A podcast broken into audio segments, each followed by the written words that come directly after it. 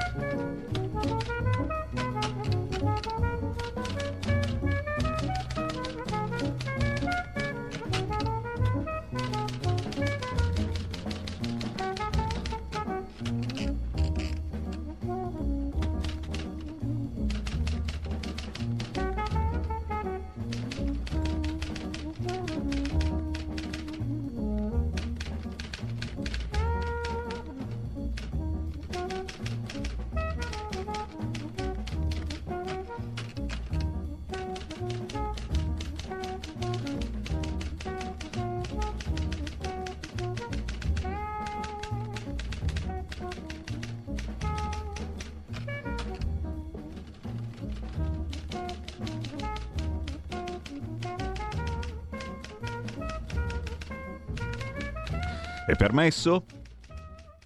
Se non mi rispondete non entro. È permesso? Buongiorno da Sammy Varin, buongiorno.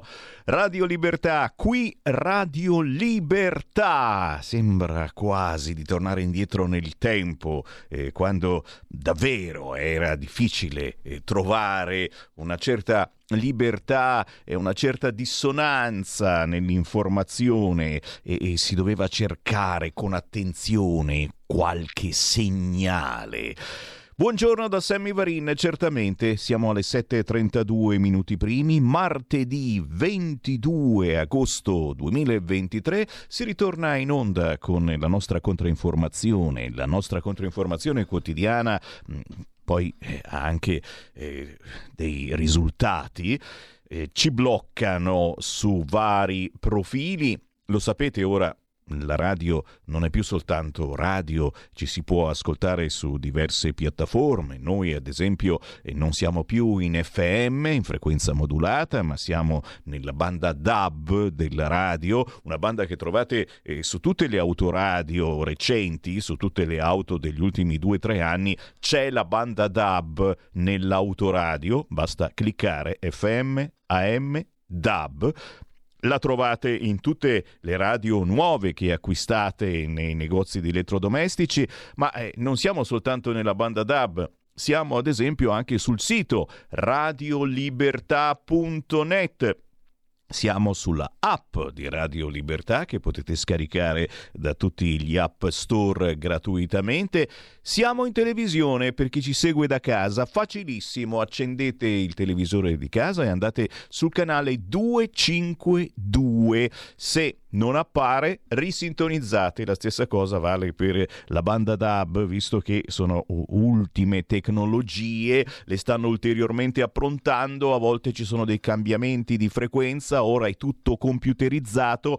Ogni tanto schiacciate il tastino menu della televisione o della radio DAB e risintonizzate tutte le emittenti. Ma siamo anche sui social. Siamo su Facebook, cercando Radio Libertà appare quasi sempre se non ci bloccano. Siamo su YouTube cercando Radio Libertà e anche qui i problemini, perché basta dire una parolina sbagliata e l'algoritmo ti blocca. Cosa vuol dire che ti blocca? Vuol dire che non trovate più Radio Libertà su Facebook o su YouTube. La buona notizia è che oggi siamo tornati in onda sul principale canale di YouTube di Radio Libertà, quello con tantissimi amici che ci seguono, quindi salutiamo chi ha ricevuto l'avviso magari questa mattina per la prima volta. Radio Libertà è in diretta, perché se cliccate sulla sveglietta vi arriva automaticamente l'avviso quando c'è una nuova trasmissione. Buongiorno anche a voi quindi, e naturalmente vaccini. Almeno siamo sicuri di salutare per sempre gli amici del canale principale di Radio Libertà. Si scherza, ma siamo qui appositamente per quello. Siamo in diretta anche sulla pagina Facebook di Lega Salvini Premier, e naturalmente un grande saluto agli amici celoduristi della Lega, me compreso, anche perché quest'oggi praticamente si parla soltanto di Matteo Salvini sui quotidiani oggi in edicola. Come mai? Beh, perché? Perché è Matteo Salvini, ci mancherebbe, da leghista celodurista cosa potrei dire? Si scherza, no, ma è l'uscita di Matteo Salvini di ieri. Abbiamo trasmessa in diretta dal MIT, ha parlato di tante cose molto importanti, ma soprattutto di attualità, e ha parlato anche dell'ormai famoso generale Vannacci, questo suo libro Del mondo all'incontrario, celebre frase di Umberto Bossi che nessuno più ricorda, solo io me la ricordo, che so scemo, è ancora al centro delle diatribe politiche. La sinistra litiga con la sinistra, la destra litiga con la destra, e adesso, signori, siamo tutti qui ad attendere la Meloni, perché la Meloni è l'unica che ancora non ha parlato riguardo questo libro, perché tutti devono dire qualche cosa su questo libro. Certo, no, non è che si può, si accendi la televisione, sì, ok, siamo al 22 di agosto e quindi sono anche pochi i programmi di informazione, firulì, firulà, si fa finta di niente, ma i giornalisti, quelli professionisti, colleghi di Sammy Varin, l'unica domanda che fanno è lei ha letto il libro del generale Vannacci?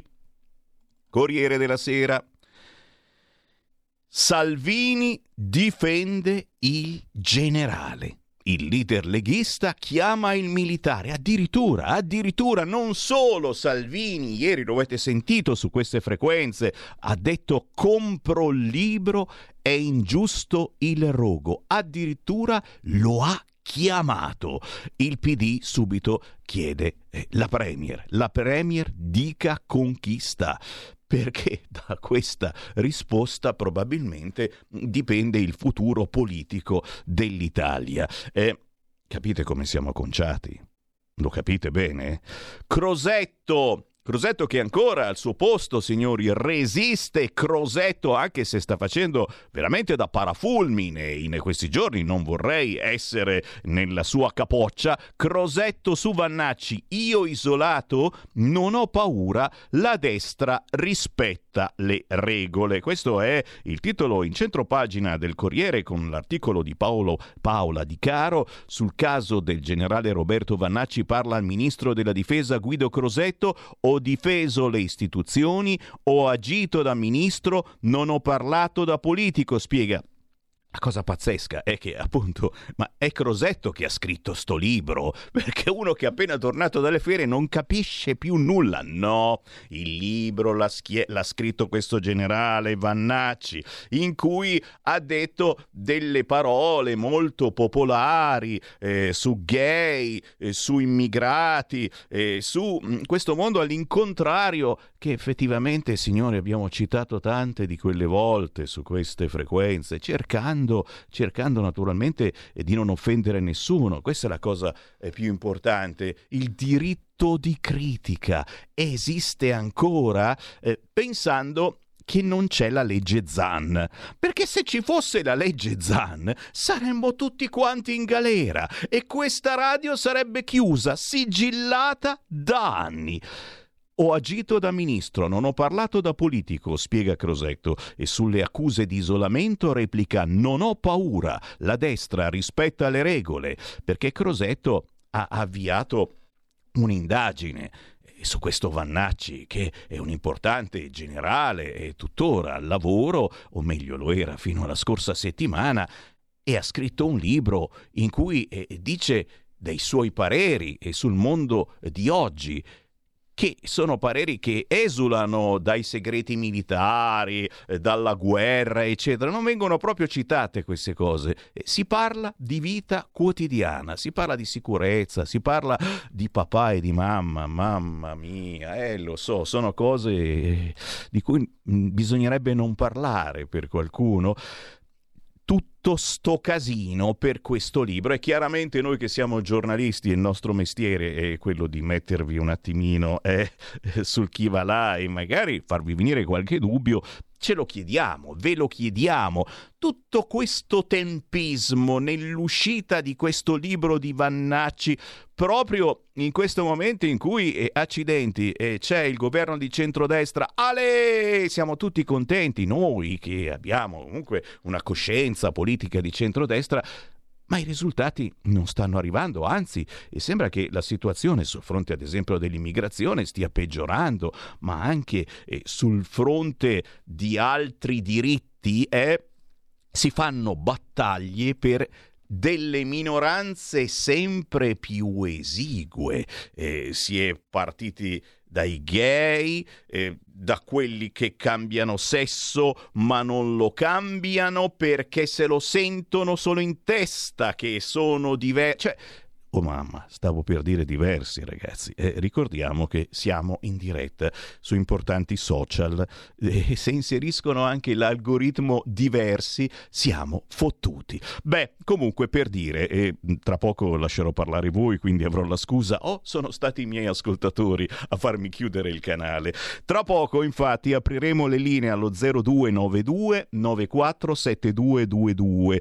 Ancora una mezz'oretta, lasciatemi parlare. 0292 294 7222. Questo è il centralone di questa radio che si chiama Radio Libertà, e qui potrete entrare dicendo la vostra su qualunque argomento, senza filtri né censura, cercando di non farci bloccare su tutti i social.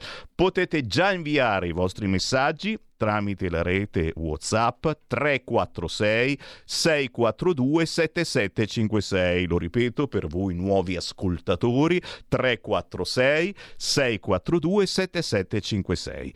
Restando sul Corriere, il primo titolo è però per Giorgetti, che ieri è intervenuto sulla manovra. Manovra, Giorgetti frena, non si può fare tutto.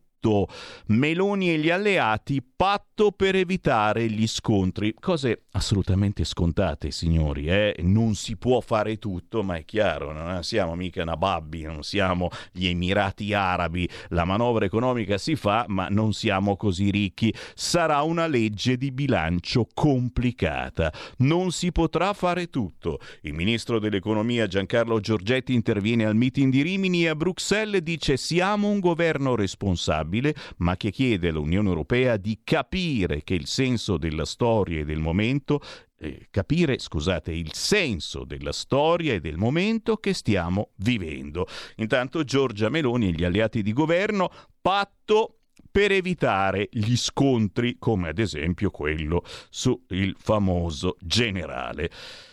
Siamo sempre sul quotidiano Il Corriere.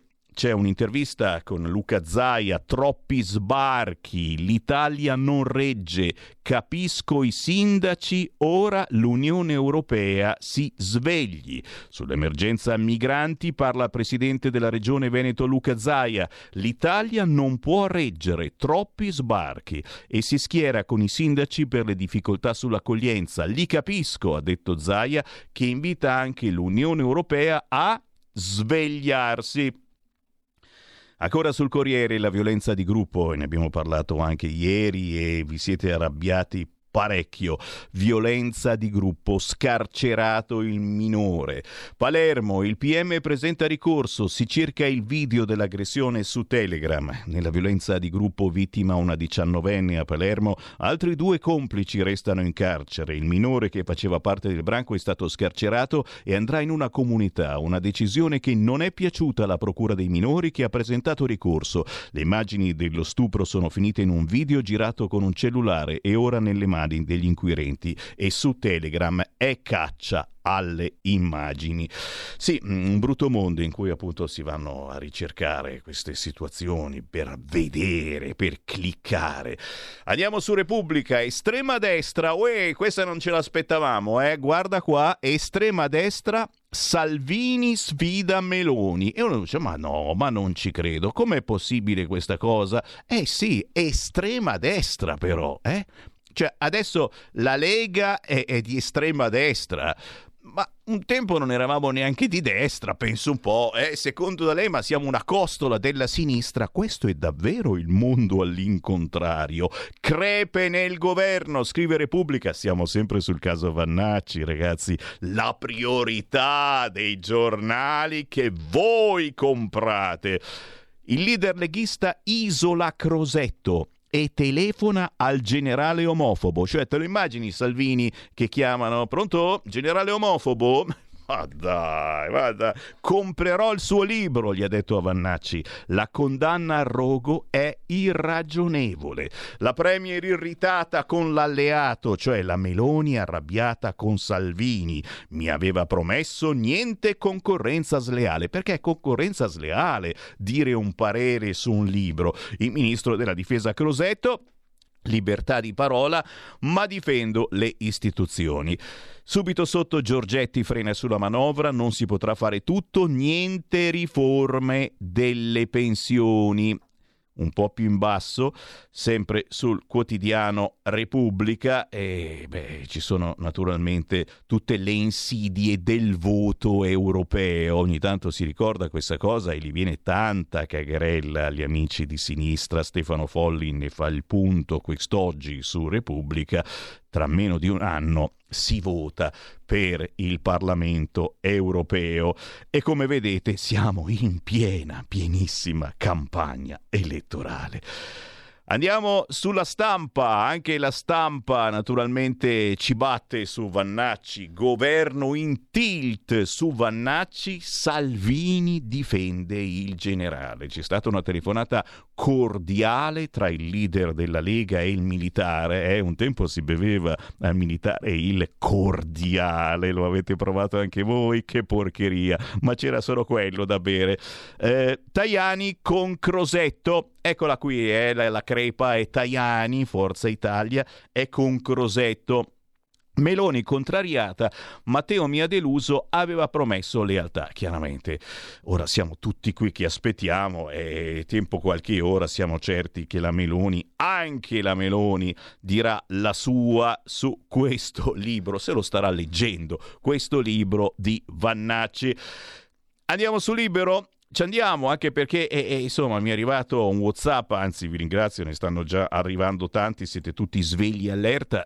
Mi è arrivato il WhatsApp di Feltri che dice: controordine compagni, non sono stato censurato ma rinviato, il mio pezzo sugli invasori esce oggi martedì. Evviva, grazie Sallusti. Così ha twittato il grande Feltri, che quest'oggi è su Libero con un pezzo che parla di invasori. E mi sembra di tornare indietro nel tempo, ragazzi. Chi ascolta questa radio quando ancora ci chiamavamo Radio Padania, ne parlavamo quotidianamente di invasori e in effetti eravamo additati come razzisti. Sul Libero torna il realismo, soldi, pensioni e dolori. Giorgetti al meeting lancia l'allarme sul sistema previdenziale. Nessuna riforma terrà con questo tasso di natalità. E questa è una frase importantissima, ragazzi. Bisogna ricominciare a fare figli, bisogna aiutare chi desidera farsi una famiglia. Questa è la cosa quasi impossibile da fare, ma che bisogna tentare di fare. E attenti alla finanziaria, non si può fare tutto. Divertentissima la fotografia in centro pagina oggi sul Libero, con la Schlein che suona la chitarra. L'imbarazzante deriva pop del PD, Elly Schlein alla festa dell'unità di Castiglione del Lago in provincia di Perugia suona la chitarra sul palco in un complessino. E io che mi occupo anche di musica indipendente, ogni ogni mezz'ora, anche questa mattina sentirete un artista indipendente. Sono qua, Eddie, sono qua e chiaramente non guardo in faccia a nessuno. Belli, brutti, fascisti, comunisti, l'importante è che facciano buona musica e spero che sia il tuo caso.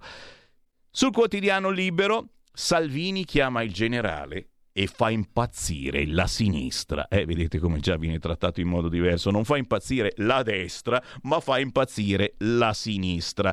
Francesco Storace scrive in diretta a Facebook e Instagram: la solidarietà del vicepresidente del Consiglio al generale, reo di opinioni non conformi, un effetto lo fa. E c'è un altro effetto di cui abbiamo visto la foto, vi è arrivata forse anche a voi, la foto della libreria che ha censurato Giorgia, che ha messo fuori il cartello fuori dalla libreria con scritto "Non venderò il suo libro, la scelta più giusta mai fatta". E qualcuno è contento, qualcuno è contrariato. Si sa, qui in Italia viviamo di queste cose.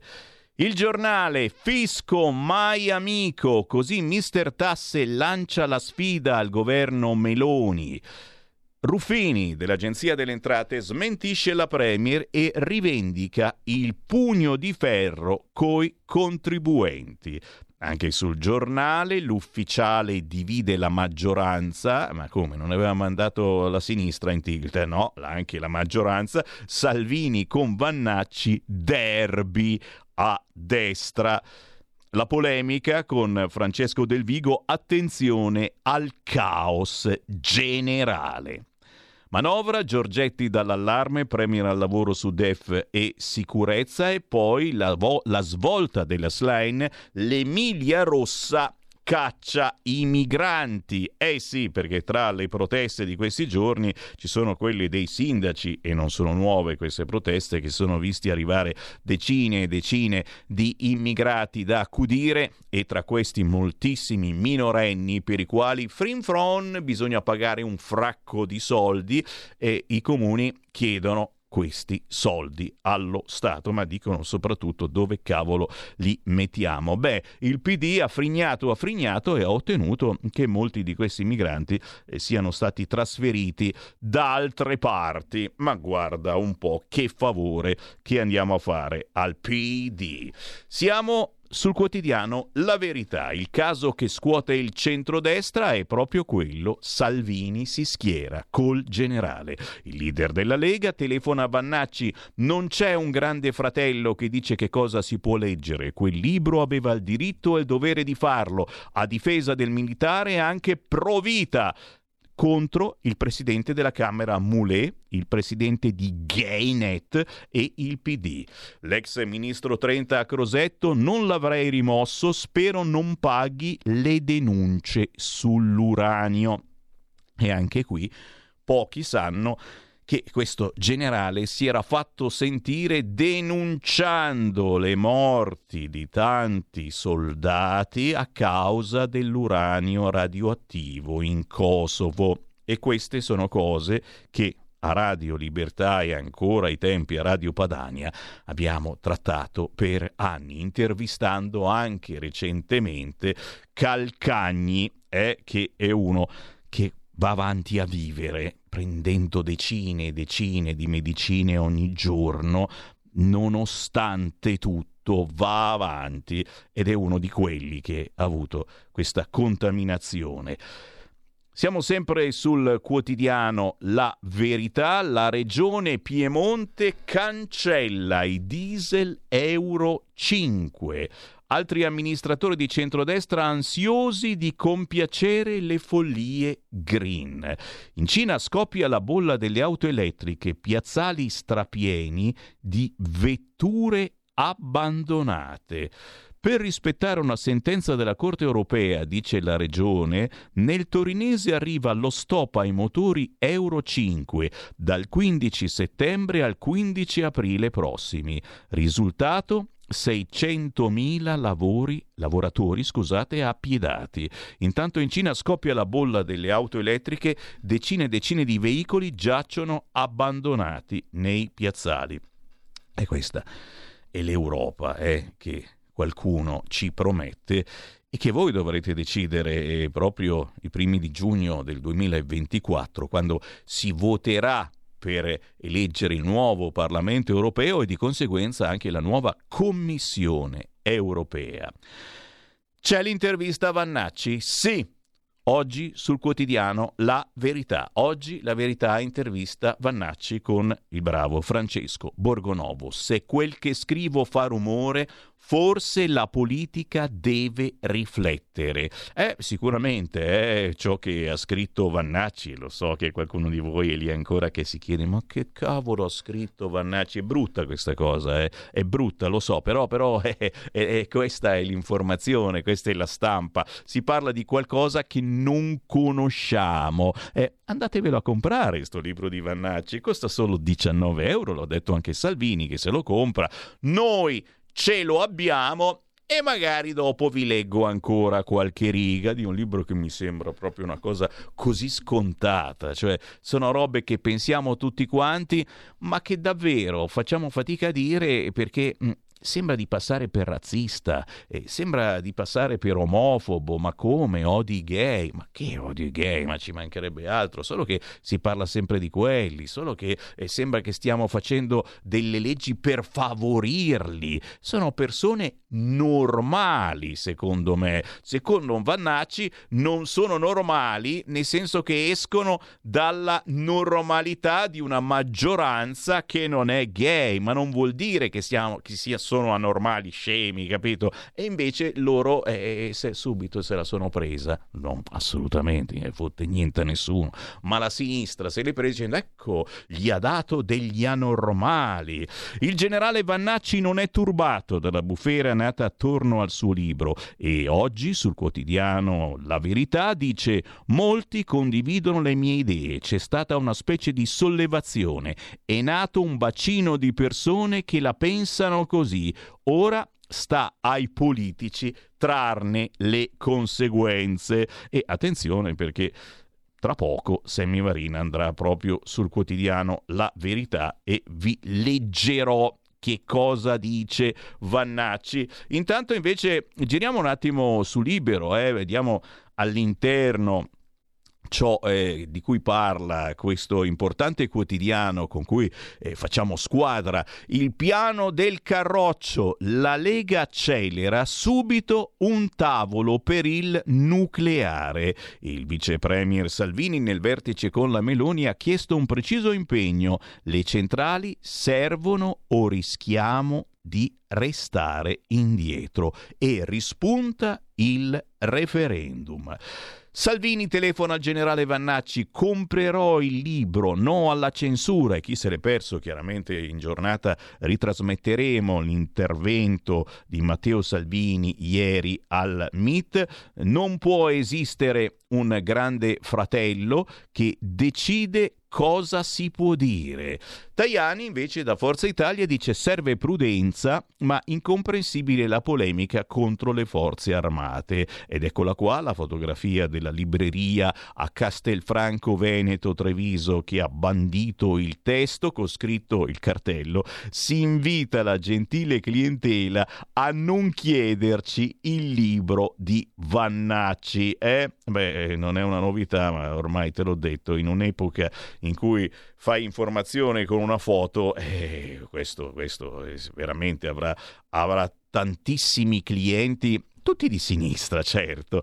Vittorio Feltri, eccolo qua, il suo editoriale, anche questo dobbiamo leggerlo, gliel'abbiamo promesso, sembrava che l'avessero censurato ieri perché ha chiamato i migranti invasori, e invece il suo pezzo c'è quest'oggi sul quotidiano Libero: guerra alle parole, ora i migranti li definirò invasori. E caro Feltri, con tutto il rispetto, ma noi qui da queste parti li abbiamo chiamati sempre invasori, anche mangiapane a tradimento. Sì, lo confesso. Tra pochissimo l'articolo di Vittorio Feltri.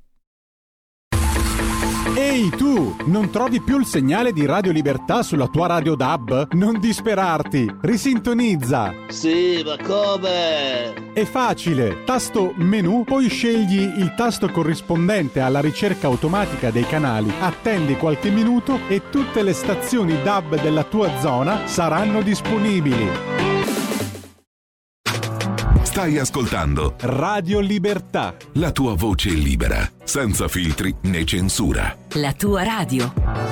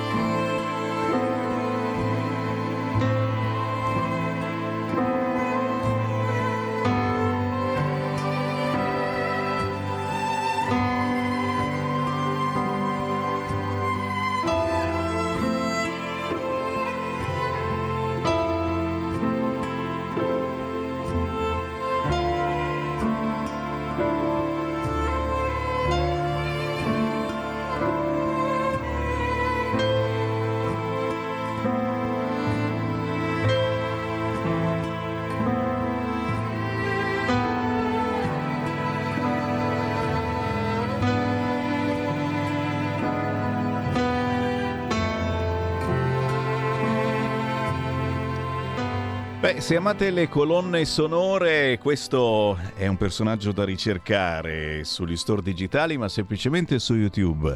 Dovete scrivere Luciano D'Addetta, D' Addetta.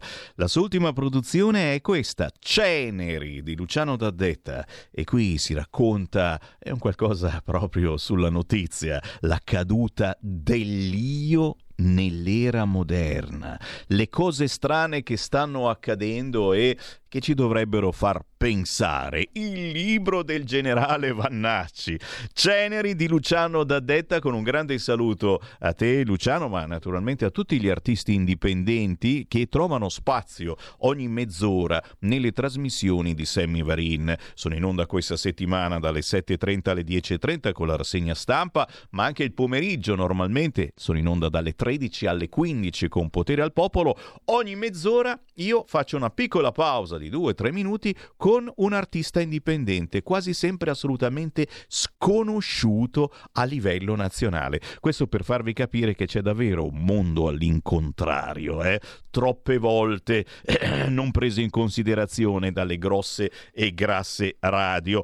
Sì, come ogni mattina la rassegna stampa viene massacrata da continue interruzioni. Sono i comunisti, sono loro, vedete di porvi rimedio, e non possiamo farci niente, ce l'hanno con noi, facciamo controinformazione. Scherzi a parte, sono 10 minuti, un quarto d'ora, e ci sono a volte dei problemi con la ricezione in internet e con la banda DAB.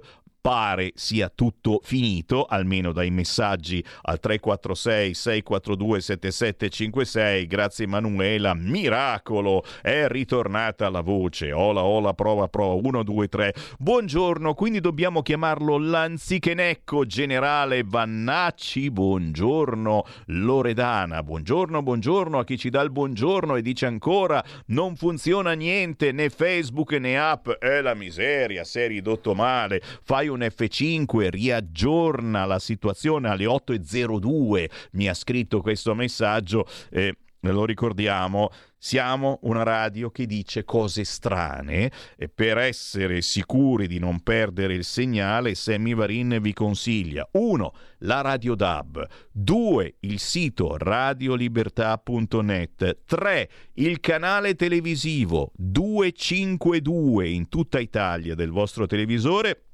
4.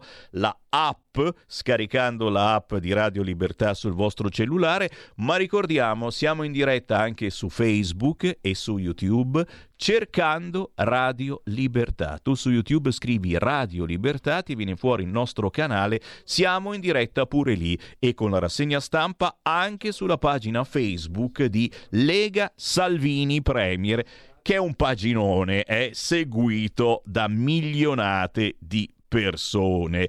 Mi spiace Sammy, chi è contro natura non è normale, chi ha orecchie per intendere intenda. Zaia e Centinaio vergognosi e prostrati a Davos, il capitano unico, coraggioso e onesto. Dimenticavo, Meloni squalli da sguattera badante di Biden.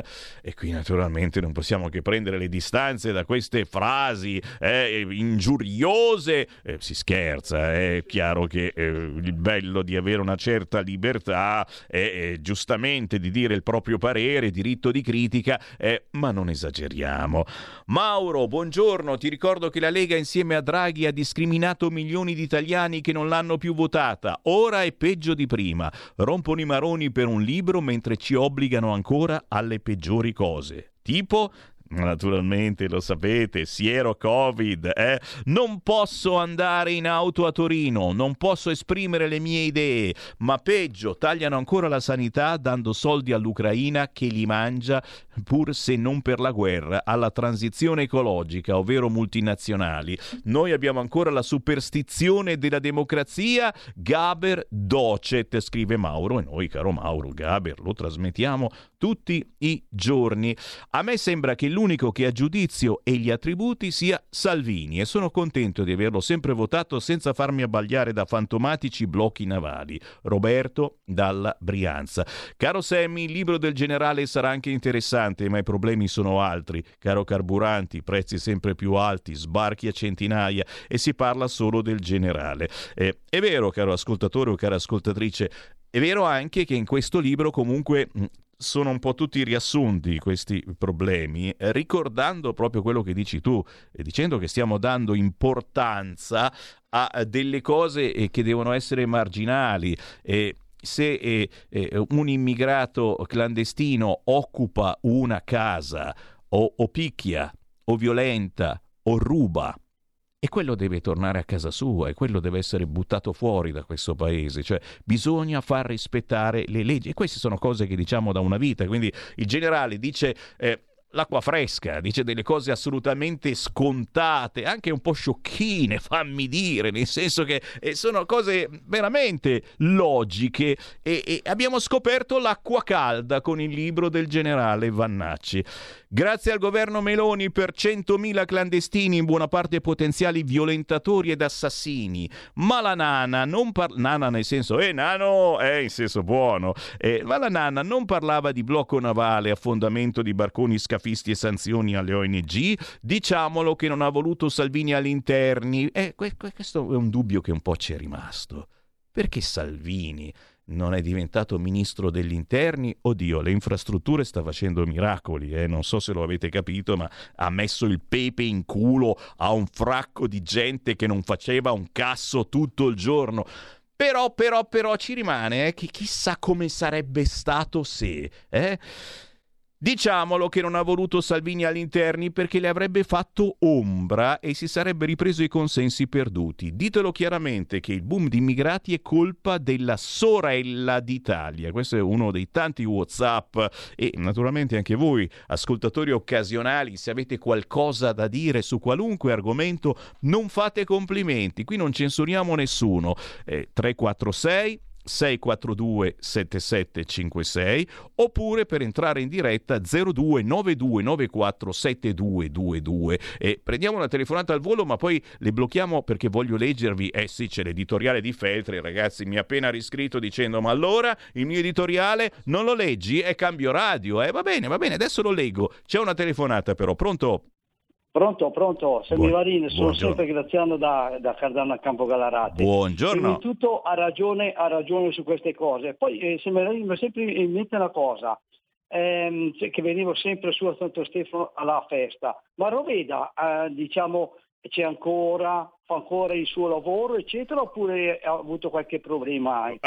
Ma che Roveda, quello del vino del contadino, Ernestino, sì, Roveda, sì, c'è sempre, assolutamente, ecco, sì, ecco. Lo trovate? No, perché sì, adesso io non lo prendo più da lui, però la qualità era super. E poi ci eravamo incontrati diverse volte su quando c'era la festa al tuo paese, ecco, Santo Stefano. È vero, ma ci viene ancora, sai, quando c'è il mercatino, eccetera, in quella zona, ogni anno lui fa il suo banchetto, ecco, con il vino dell'Ernestino. Sono contento perché era una bravissima persona. È vero. Grazie caro, un abbraccione. Grazie, buona giornata. Un abbraccione e un saluto naturalmente a Ernestino Roveda, nostro ascoltatore storico, cliente ma anche amico di Radio Padania, di Radio Libertà. Guerra alle parole, ora i migranti li definirò invasori, scrive Vittorio Feltri oggi su Libero, che si lamentava perché doveva apparire ieri questo articolo e invece non è apparso e si è sentito censurato. Ormai siamo sicuri, noi gente qualunque dobbiamo rassegnarci alla sconfitta. La guerra al vocabolario l'abbiamo persa. Hanno vinto i bulli del politicamente corretto. Ai nostri figli dobbiamo insegnare un nuovo linguaggio depurato dalle parole considerate oggi di indiavolate. Chi dice negro al posto di nero, che sono sinonimi, passa per razzista. Chi dice frocio invece di gay è giudicato un buzzurro. Sono soltanto due esempi. Recentemente la Corte Costituzionale ha bandito dal dizionario il termine clandestino. Guai a chi pronuncia clandestino. È vietato per legge, legge del Menga. Questo perché gli immigrati meritano rispetto. Va bene, io allora li definirò invasori, visto che arrivano in Italia a migliaia. Ogni giorno un paio di barconi scaricano a Lampedusa centinaia di disperati che approdano, portandosi appresso bambini senza avere in tasca alcun permesso, privi di documenti, vestiti di stracci, animati solo dall'illusione di trovare nel nostro paese l'Eldorado, speranzosi che in caso di difficoltà di navigazione qualcuno li trarrà in salvo. Ovvio, aiutare chi si dibatte tra le onde è un dovere morale. Tuttavia non è ammissibile che una folla di invasori senza arte né parte abbia il diritto di essere ospitata da noi. Il punto è che i migranti salpano in quota esagerata per stabilirsi in Italia senza aver chiesto alcun permesso. Stando così le cose, ovvio che la questione del contingentare gli ingressi nei nostri porti non abbia soluzione. Tra l'altro occorre osservare che se vi è una regola che impone di soccorrere i naufraghi, regola che noi applichiamo, dovremmo garantire pure ai nostri clochard, più di 50.000, un'ospitalità tale da assicurare un tetto sostitutivo ai cartoni sui quali essi loro malgrado trascorrono la notte oltre che il giorno.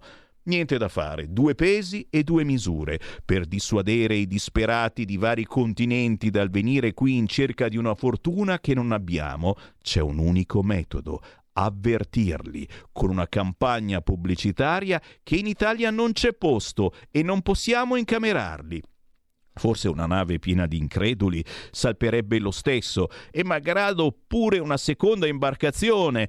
Ma la terza non avrebbe l'ardire di affrontare le onde. Stop all'invasione. Oh mamma mia, Feltri, ma queste cose le dice la Lega da decenni. E tu sei con Fratelli d'Italia, hai sbagliato tutto nella tua vita, almeno ultimamente. Chi dispone di un'idea migliore ce la comunichi, e questa è l'idea della Lega, caro Feltri. Aggiungo infine che si tratta di clandestini. Ma guarda un po'. Persino nella canzone La Padania che ho cantato io, oh signor che ricordi, cercatemi su YouTube La Padania Sammy Varin, a un certo punto c'è la voce di Matteo Salvini che dice: noi non vogliamo i clandestini. Anzi, Fasemici, visto che siamo alla rassegna stampa del 22 di agosto, se poi me la prepari, Federico DJ Borsari, ne trasmettiamo un pezzetto, tanto per ricordare a Feltri, chiaramente amatissimo da me, da tutti noi, che c'è qualcuno che queste cose le diceva non 10 ma 20 anni fa, e che forse... Fratelli d'Italia è diventato un po' lo specchietto per le allodole, la moda passeggera di un problema che la Lega ha lanciato decenni e decenni fa, prendendosi delle sonore mazzate. Aggiungo infine che si tratta di clandestini, dice Feltri oggi sul Libero. Se non lo fossero, non avrebbero motivo di sfidare la sorte, mettendosi sulle carrette del mare per trasferirsi in pianta stabile dalle nostre parti. Un'ultima osservazione: i gitanti della disperazione cominciano il loro viaggio dai porti delle capitali africane, per lo più. Vengono stipati su imbarcazioni che stanno a galla per miracolo, uomini e donne accalcati, e questo dovrebbe essere vietato severamente. Ma nessuno controlla. Insomma, non è proibito avventurarsi tra le onde con battelli attrezzati solo per affondare. Siamo tutti impazziti. No, caro Feltri, questo è semplicemente il mondo all'incontrario. Hai parlato praticamente, come ha scritto nel suo libro il famoso, ormai famoso, generale Vannacci. E allora torniamo a difendere e amare la nostra terra. Sentite cosa cantava qualche anno fa il sottoscritto Sammy Varin. La Padania è la mia mamma, mi la veri protegge e salva, da chi al ver fa e lui invece al faul pascià. Noi siamo qua perché siamo contro gli immigrati clandestini, punto. Noi non vogliamo i clandestini. La mia patria è la Padania e la veri protegge e salva. Mi la senti come la mia mamma, per lei al cœur, al bat come un mat. La Padania è la mia mamma, mi la veri protegge e salva, da chi al ver fa e lui invece al faul pascià. Sotto la mia responsabilità confermo che Sammy Varin è il più grande razzista in tutta l'Italia. Sei veramente un razzista, veramente sotto la mia responsabilità. Grazie. Sì, questa è la canzone che Sammy Varin ha cantato un po' di anni fa. Si intitola La Padania. È un divertissement per ridere, per scherzare, ma anche per lanciare un messaggio molto forte. Dobbiamo tornare ad amare e a difendere la nostra terra. E all'interno l'avete sentita la voce di Matteo Salvini che diceva: noi non vogliamo i clandestini, parola che oggi, ma guarda un po', non si può più dire. Sono le 8:19, buongiorno, sì, sono Sammy Varin, questa è Radio Libertà, sono io che mi occupo questa settimana di rassegna stampa. Oggi mi trovate in onda dalle 7:30 alle 10:30, oltre che poi nel pomeriggio dalle 13 alle 15. La verità di quest'oggi: Salvini si schiera col generale, ma soprattutto a pagina 2 del quotidiano La Verità l'intervista è, non è la prima volta che lo sentiamo parlare, ve l'ho trasmesso anche ieri, Vannacci, ma oggi sulla Verità c'è l'intervista di Francesco Borgonovo, che salutiamo, con Roberto Vannacci. Molta gente sostiene le mie idee, i politici devono prenderne atto. Il generale, da una specie di sollevazione è nato un gruppo di persone che la vede come me. Io avvicendato obbedisco. Fa un po' paura questa frase, è nato un gruppo di persone che la vede come me. Ribadisco, non voglio fare pubblicità al libro di Vannacci, ma ci mancherebbe altro, però bisogna leggerne qualche pagina per rendervi conto che dice delle cose assolutamente ovvie, ma cose scomode da dire oggigiorno, che se le dici ti danno del razzista, ti danno dell'omofobo o del populista. Al centro del tornado il generale Roberto Vannacci non appare particolarmente turbato. È ancora in vacanza in Sardegna con i figli, i nipoti e i genitori. Sto facendo la massaia, scherza, devo fare tutto io, ma lo faccio volentieri. Per parlare esco in giardino perché la casa è piccola e solo qui posso parlare. Francesco Borgonovo chiede a Vannacci: generale, in questi giorni ne sono state dette tante, dunque cerchiamo di fare chiarezza su alcuni punti. Ancora adesso c'è chi dice: Vannacci ha pubblicato un libro senza autorizzazione dei superiori, doveva chiedere il permesso e non l'ha fatto? Guardi, io mi rifaccio a quello che è un articolo del nostro codice dell'ordinamento, dice Vannacci, l'articolo 1472, che ribadisce in maniera molto chiara un diritto costituzionale, ovvero la libertà di espressione e di pensiero. Questo articolo precisa che il militare è tenuto a riserbo, assolutamente, riserbo sulle questioni di servizio, di cui io non ho parlato e non parlo, e sulle questioni classificate e segrete, a cui io non faccio riferimento nella maniera più assoluta. E poi sulla propaganda politica, che io non sto facendo. Inoltre devo attenermi ai doveri del militare e avere una condotta irreprensibile. Lo ha fatto? Pubblicando questo libro credo di essermi attenuto alle norme sulla comunicazione del vivere comune e civile. Non ho offeso nessuno, non ho attaccato o denigrato nessuno, ma ho solamente espresso delle opinioni che sono opinabilissime, come tutte le idee che possono essere argomentate, ma che ritengo siano totalmente legittime. Avete capito? Vannacci ha espresso delle opinioni, come spesso volentieri fate voi su queste frequenze, farete tra pochissimo quando riapro le linee. E che succede? Succede che Facebook o YouTube ci blocca il canale perché ha sentito delle opinioni. A proposito di propaganda politica, scrive Borgonovo oggi sulla Verità, qualcuno dice che lei o chi per lei ha organizzato questa operazione per poi puntare a una carriera politica. È vero, e un po' a tutti ci è venuto il dubbio, anche questa orologeria con cui è uscito il libro, proprio in un momento così particolare della politica e di questo governo che tutti attendavamo di centrodestra, che ci ha un po' deluso.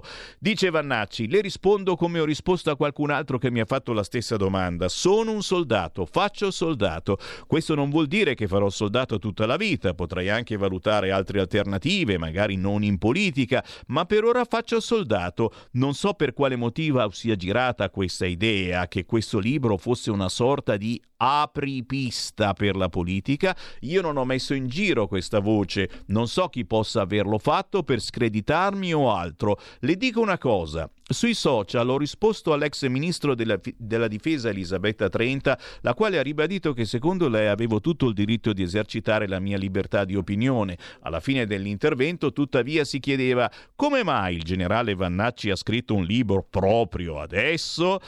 Ho risposto che nel mio tempo libero generalmente faccio sport, vado a pescare, vado a funghi e mi dedico alla famiglia, ma quando sono stanco fisicamente ogni tanto scrivo, e che probabilmente in questi giorni ho demolito un tabù. Ho fatto capire che i militari parlano, pensano e ogni tanto scrivono pure. Quel che lei ha scritto non è piaciuto al ministro Crosetto, attuale responsabile della difesa, anche se non è sembrato che il suo libro lo avesse letto. E sì, è solito problemino, ragazzi. Si parla di questo libro, ma non lo abbiamo letto.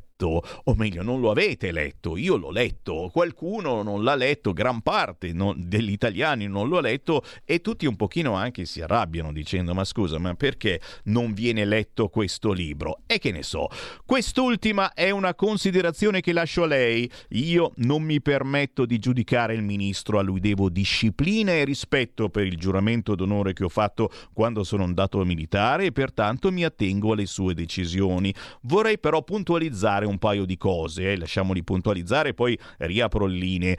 A differenza di ciò che qualcuno ha scritto, non sono stato destituito. Non sono stato rimosso. Io da mezzanotte di domenica, ovvero 001 di lunedì, sono stato avvicendato, ovvero c'è un'altra persona che siede al comando dell'Istituto Geografico Militare, io sono stato posto, sempre nella sede di Firenze, a disposizione del comandante dell'area territoriale del comando delle forze operative terrestri.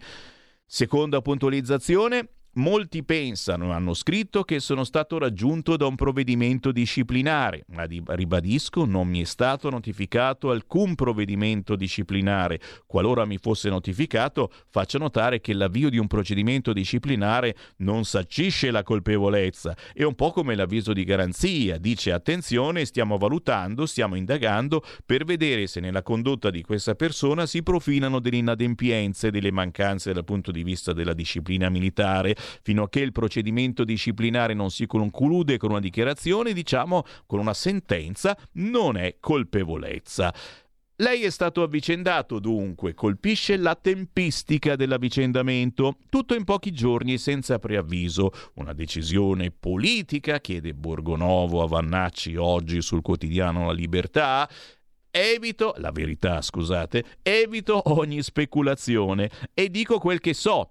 Ho ricevuto un semplice telegramma nel quale mi veniva detto che dal giorno 20 a mezzanotte sarei stato trasferito a questo incarico nella sede di Firenze e al mio posto sarebbe arrivata un'altra persona. Non è stata data una spiegazione, una giustificazione a questo movimento. Questo per me è un ordine, quindi mi attengo all'ordine che mi è stato dato. Torniamo alle polemiche sul libro. Tra le accuse che le rivolgono c'è quella di antisemitismo, ma nel suo scritto lei non cita gli ebrei. Il libro l'ho scritto tutto io, non l'ho fatto scrivere a qualcuno, non l'ho fatto neanche correggere, quindi probabilmente c'è qualche strafalcione. Quindi conosco ogni parola, ogni lettera, e come dice lei non mi risulta che all'interno del libro compaia la parola ebreo o qualche altro riferimento alla questione. Credo che la cosa sia nata per via di qualche intervista che ho concesso, in cui dicevamo semplicemente che per me dire ebreo di merda è offensivo, come dire cristiano di merda. Suppongo che sia nata così la cosa. In ogni caso non sono affatto antisemita o contro gli ebrei, peraltro sono stato in Israele, sono stato accolto dalle forze di difesa israeliane, ho lavorato con loro svariate volte, ho lavorato con le forze speciali fianco a fianco, mano nella mano, quasi sangue nel sangue, e quindi tutte queste accuse come quelle di nazismo le rimango al mittente. Lei dice: non ho uno spin doctor, non volevo fare politica, ma il suo libro è divenuto nei fatti una sorta di manifesto politico, scrive Borgonovo oggi sul quotidiano La Verità. Ha perlomeno toccato dei nervi scoperti. Lo so, non sono ingenuo e sono anche grato di tutte le testimonianze di solidarietà che ho ricevuto anche da persone che non ho mai visto né conosciuto. Ho notato che c'è stata anche una specie di sollevazione di molti che condividono i contenuti del libro, che sono comunque opinabili, o perlomeno ritengono che valga il diritto della libertà di espressione, il quale peraltro è previsto dalla Costituzione. Ho visto che è nato un bacino di persone che la vedono così, ma se questo bacino esiste sono i politici, i leader dei partiti, a dover fare considerazioni politiche, non io. Va bene. Però se ha scritto questo libro forse qualche risposta se l'aspettava pure lei, o voleva sollevare delle questioni con cui la politica dovrebbe misurarsi. Scrive Vannacci: mi attengo a quel che lei dice. Se dal libro sono scaturite considerazioni politiche, se c'è questo fenomeno reale che lei dice, non è qualcosa di cercato o voluto da parte mia. Dovrà essere gestito, ma non da me, almeno in questa fase specifica. Poi certo una delle manifestazioni, una delle motivazioni che mi ha portato a scrivere questo libro è il fatto che quando mi trovavo la sera ad assistere a alcuni talk show saltavo sulla sedia sentendo risposte che mi facevano appunto pensare a un mondo al contrario. Quindi mi sono detto, ma possibile che siamo di un mondo dove la realtà viene totalmente travisata? Mondo all'incontrario, signori. Un certo Umberto Bossi questa frase l'ha detta parecchi anni fa. Ho notato che molti amici, prosegue ancora Vannacci sulla Verità, non tutti i militari, perché non stiamo solo fra di noi, la pensavano come me. E mi chiedevo, ma come mai invece nei sistemi, nei mezzi di comunicazione passa un messaggio che è totalmente diverso? Allora mi sono messo a scrivere queste 4 cose. Mi aspettavo una reazione, sì, ma da parte dei miei conoscenti o di qualcuno che l'avrebbe comprato. Di certo non l'ho fatto per candidarmi alle elezioni, pensavo pure di rimetterci dei soldi. Invece si sta arricchendo con tutte queste copie vendute? Direi proprio di no, dice Vannacci. Peraltro il volume sarà presto in libreria per l'editore Il Cerchio, almeno questo ha annunciato il responsabile della casa editrice Morganti. Ne stiamo parlando, è un'idea che mi piace perché in quel modo il libro potrebbe rimanere sugli scaffali delle librerie per qualche tempo in più. Sarei felice se la discussione potesse restare viva più a lungo. Ehi tu, non trovi più il segnale di Radio Libertà sulla tua radio DAB? Non disperarti, risintonizza! Sì, ma come? È facile, tasto menu, poi scegli il tasto corrispondente alla ricerca automatica dei canali, attendi qualche minuto e tutte le stazioni DAB della tua zona saranno disponibili. Stai ascoltando Radio Libertà, la tua voce libera, senza filtri né censura. La tua radio.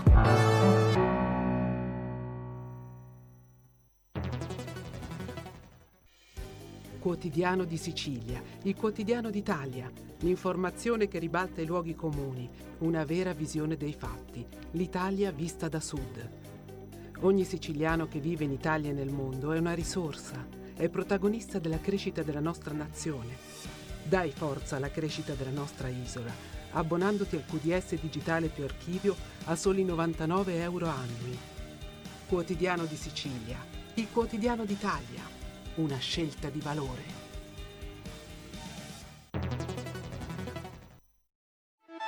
Stai ascoltando Radio Libertà, la tua voce libera, senza filtri né censure, la tua radio.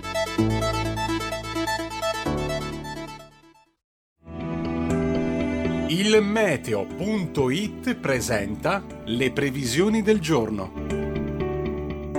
L'anticiclone africano Nerone non molla la presa sull'Italia. Nella prima parte della giornata avremo ancora una volta un dominio pressoché assoluto del sole, con clima caldissimo e afoso. I cieli si presenteranno sereni o al massimo poco nuvolosi. Nel pomeriggio solo qualche temporale piuttosto isolato sull'arco alpino, sul basso versante tirrenico e sulla Sicilia, specie sud-occidentale. Per ora è tutto da ilmeteo.it, dove il fa la differenza anche nella nostra app. Un saluto da Lorenzo Tedici. Avete ascoltato le previsioni del giorno.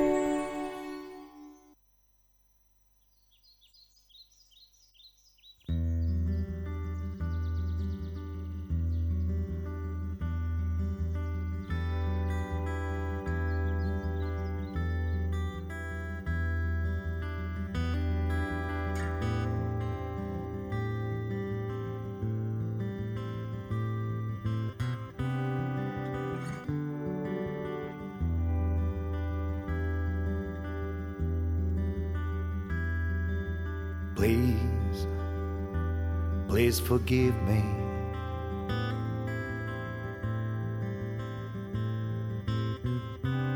For all the things that I thought. And please, please believe me.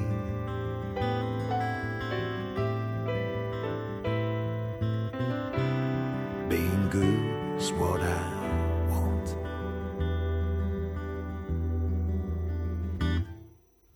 Please look at me.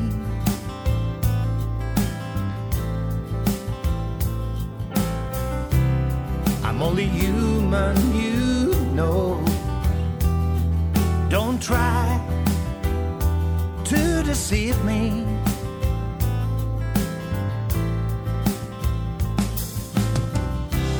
Sure is not what I want. Don't forget, we're bound together. Don't forget, we fight for her. We'll try to build together something good, something good.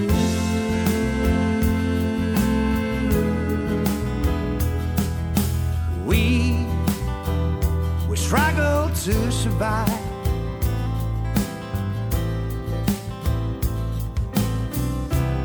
Yes, we fight for our lives. They crave the power for themselves.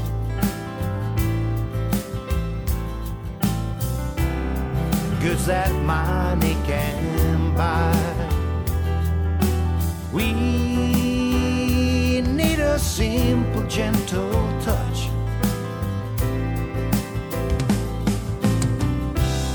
All we want's to be kind. Don't forget, we're bound together. Don't forget, we fight for her. We'll try to build together. Something good, something good.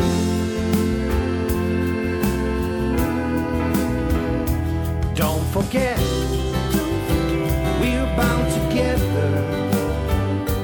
Don't forget, we fight for her. We'll try to build together something good.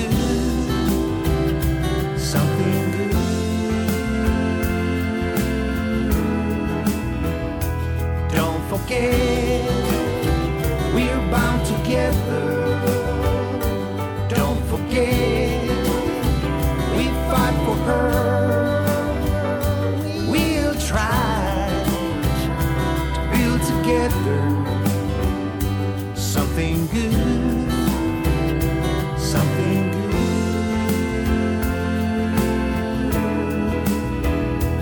Don't forget, we're bound together. Don't forget.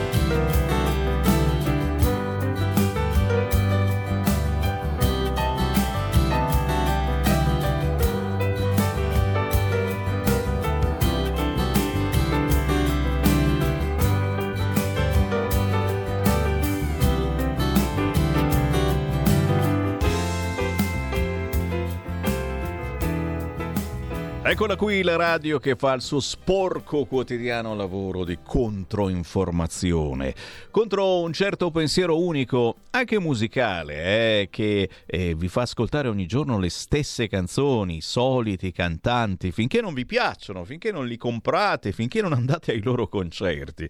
Noi mandiamo in onda artisti indipendenti e a volte sconosciuti a livello nazionale, ma di altissima qualità, e mandiamo in onda tutti i generi, dal rock duro al country, alle fisarmoniche. Oggi avremo ospiti Nadine Marcus Dardi alle ore 13, alle 14.30 faccio un attimo la signorina buonasera, ci sarà Patrizia Rossetti.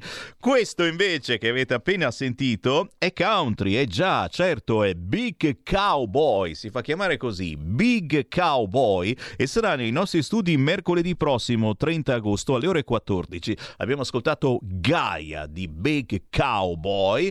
Questa è musica che trovate facilmente, semplicemente su YouTube. Con il buongiorno rinnovato, la voce di Sammy Varin, RL Radio Libertà. Ci ascoltate in tutta Italia sul canale 252 del vostro televisore, sulla banda DAB della radio, su www.radiolibertà.net, ma anche sulla app di Radio Libertà che scaricate naturalmente da App Store, oltre che su Facebook, su YouTube. Siamo su Facebook anche in questo momento in diretta sulla pagina Facebook di Lega Salvini Premier, e salutiamo gli amici della Lega. Buongiorno anche a Marco da Carcare, al mare. Buongiorno a Liz da Lodi che mi sta ascoltando, grazie Liz da Lodi. E il buongiorno adesso, se volete, me lo date voi, perché tra una notizia e l'altra io apro ufficialmente le linee a chi vuole intervenire su qualunque argomento. Basta chiamare il nostro centralone 02 92 94 7222 e dire voglio andare in diretta. Non vi chiediamo né di cosa volete parlare, né il vostro numero di telefono, né vi richiamiamo. No, è tutto velocissimo. Entrate in diretta al volo. Se non potete parlare, potete inviarci un messaggio anche vocale tramite WhatsApp al 346 642 7756, e questo lo potete fare in qualunque momento del giorno o della notte. 346 642 7756 e il vostro messaggio WhatsApp ci appare qua direttamente in onda. Prima della telefonata però vi ricordo che La Verità, pagina 8, ricorda che Piantedosi si arrende e toglie i migranti al PD. Signori, i sindaci del PD hanno frignato tanto che c'erano troppi immigrati, ma dai, la Schlein li voleva aiutare tutti, che Piantedosi buono francescano ha detto dai, li spostiamo da un'altra parte. Bonaccini, spalleggiato dai sindaci rossi dell'Emilia Romagna, ottiene il ricollocamento di un centinaio di ospiti stranieri, ma tutte le regioni sono in affanno. A Ortona in Abruzzo potrebbe sorgere addirittura una tendopoli proprio in mezzo ai turisti. E più tardi leggeremo l'intervista a Luca Zaia sul quotidiano Il Corriere. Pronto? Pronto? Buongiorno. Ciao Sammy, ciao, buongiorno. Innanzitutto io mi sono ripromessa di comprare il libro di questo generale, il quale ha anche scritto che un clandestino costa più di un pensionato. Tutto qua.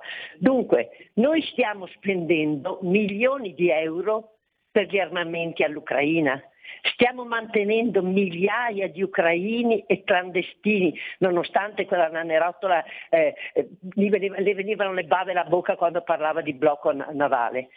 Pensate che su 250 su un barcone c'erano 32 donne incinta. Ci chiediamo farle partorire cosa ci costa dal momento che nascono questi bambini?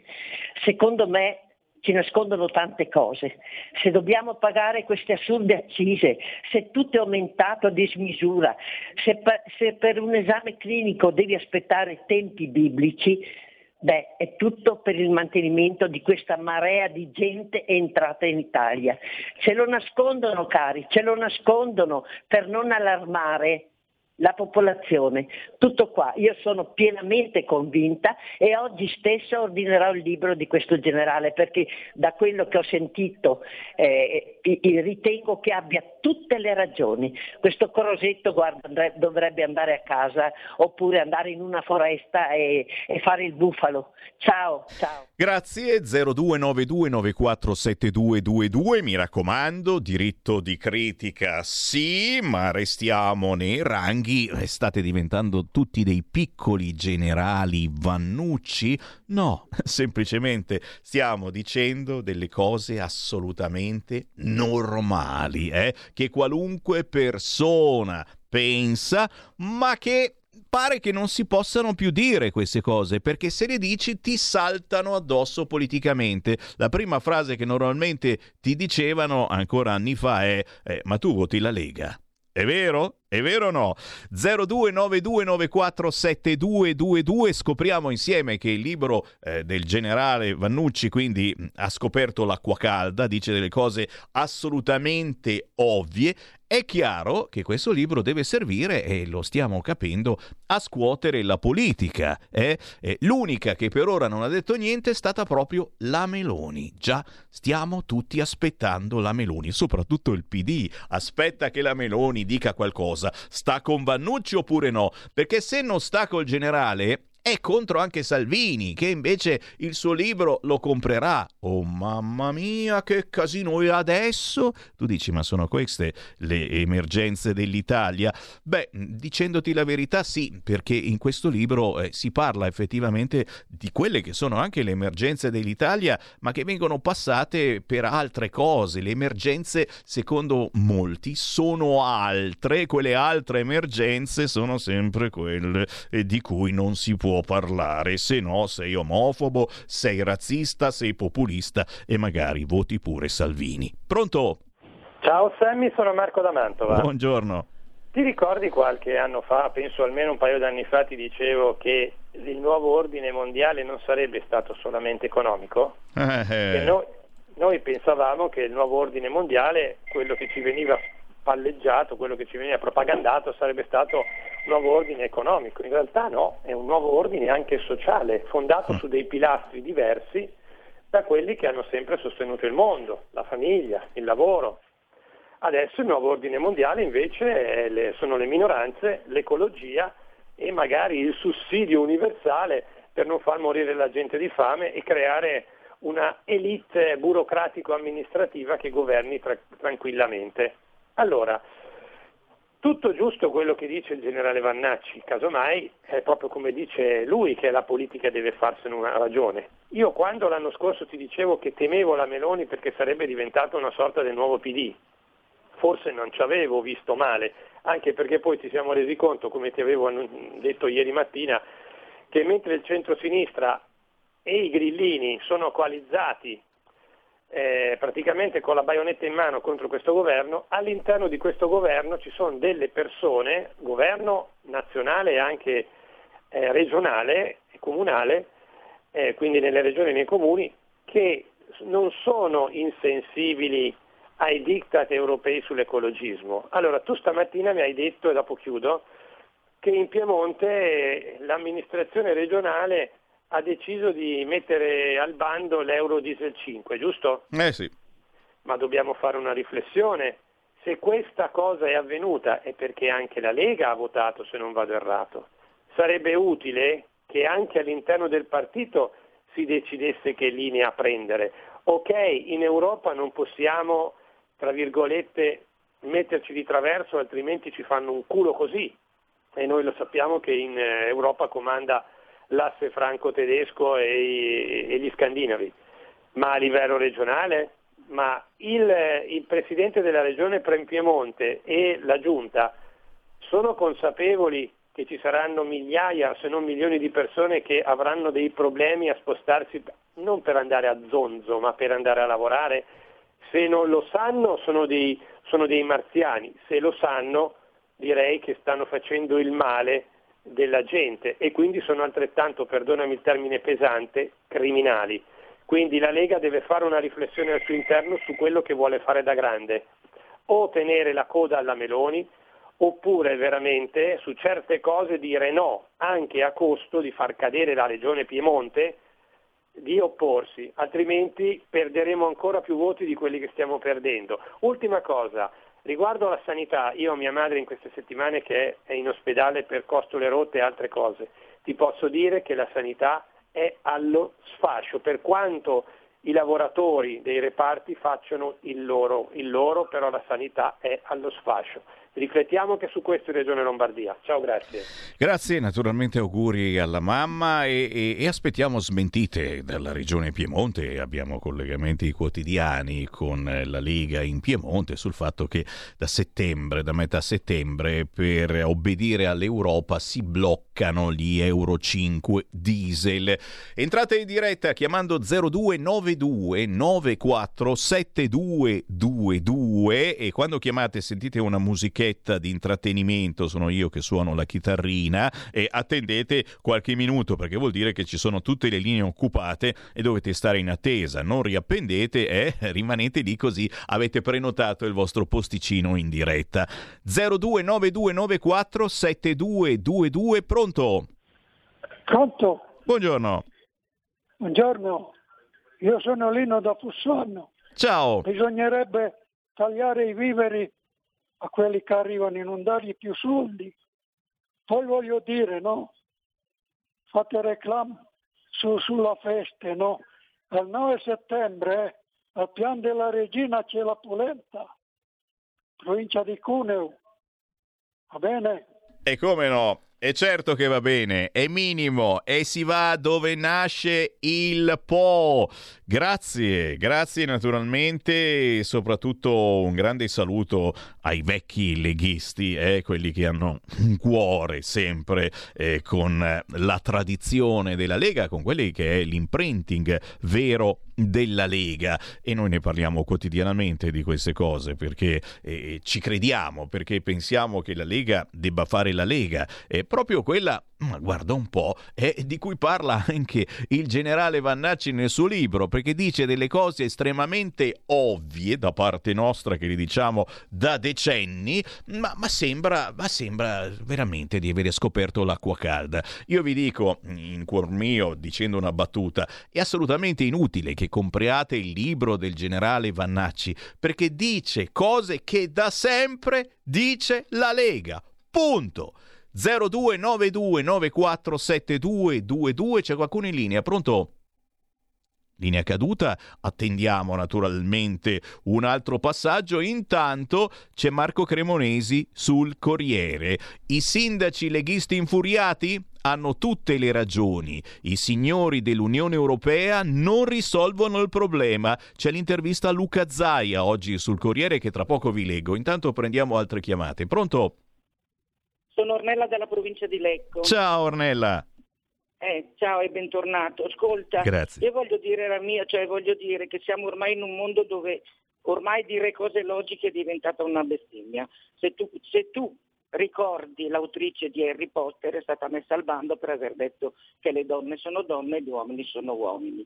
Finché abbiamo una persona come il generale che dice cose che tutti nella nostra coscienza diciamo e che pensiamo, siamo forse ancora, cioè siamo ancora, diciamo, non tutto è perduto, diciamo, ecco.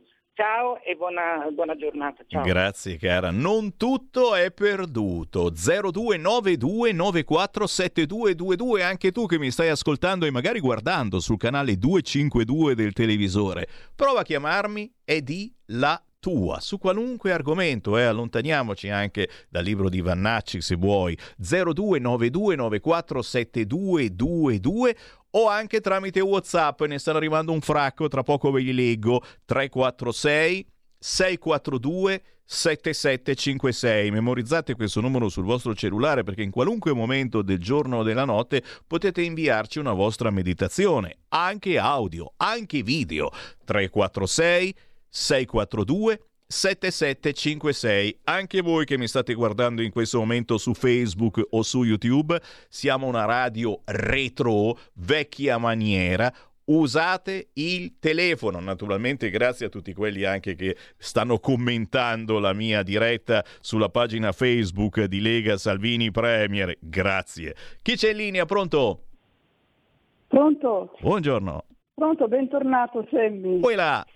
Ascolta, io volevo dire una cosa sola, mi dispiace doverla dire, ma sono estremamente delusa da questi tabelloni praticamente, perché sicuramente lei... Allora, dal blocco navale, scusi, siamo arrivati allo sfacelo, ecco, allo sfacelo, perché se non lo sapeste, ci sono miliardi di persone che dovranno venire in Europa, e noi non stiamo facendo niente per arginare il fenomeno.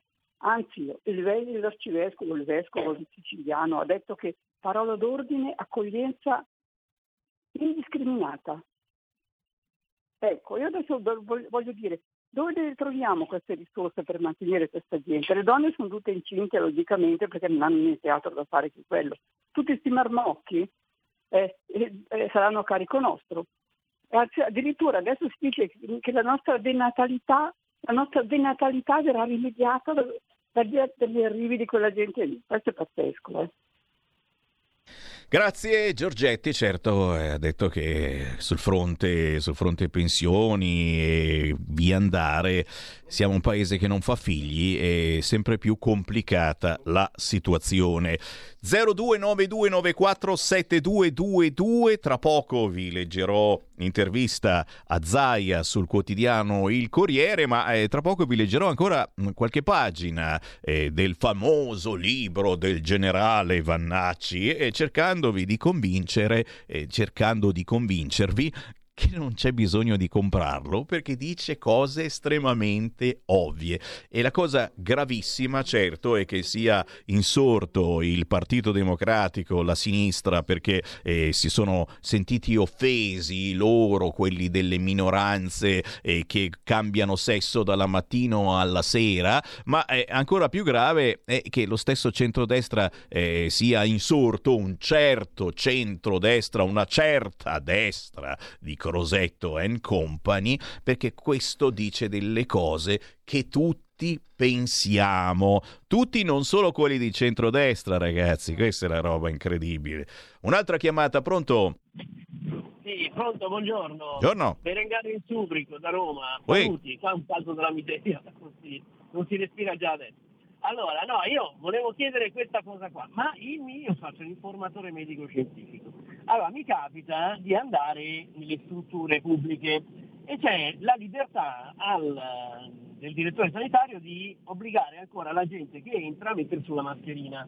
È una libertà che ha deciso il ministro della sanità. Ma il ministro della sanità, prima di tutto, è stato scelto da Mattarella, perché mi sembra una disposizione molto, molto speranzosa. Seconda, ma il ministro della sanità lo sa che è finita l'emergenza e che se uno si mette su la mascherina poi quando gli serve non gli funziona più?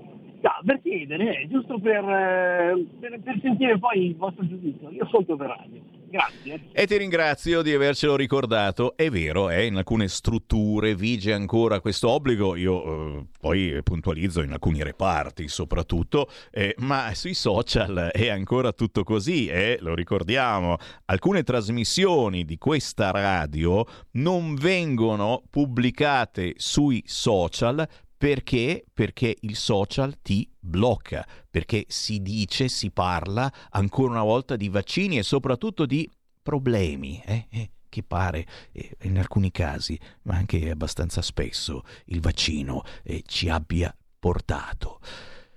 I sindaci leghisti infuriati, ne parliamo tra poco, signori, ma c'è ancora tanta carne al fuoco, soprattutto vostra, sì, perché vi state dando da fare come matti. Per entrare in diretta allo 0292947222, vi ringrazio, e tramite WhatsApp al 346 642 7756. Tranquilli, abbiamo tutto il tempo, siamo in diretta oggi fino alle 10:30, c'è la voce di Sammy Varin. Pronto?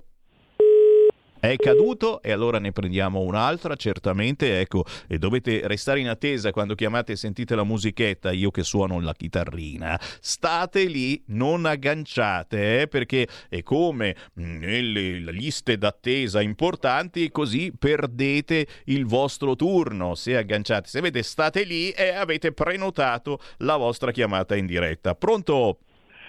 Ciao Sammy, Nando da Pioltello. Ciao Nando.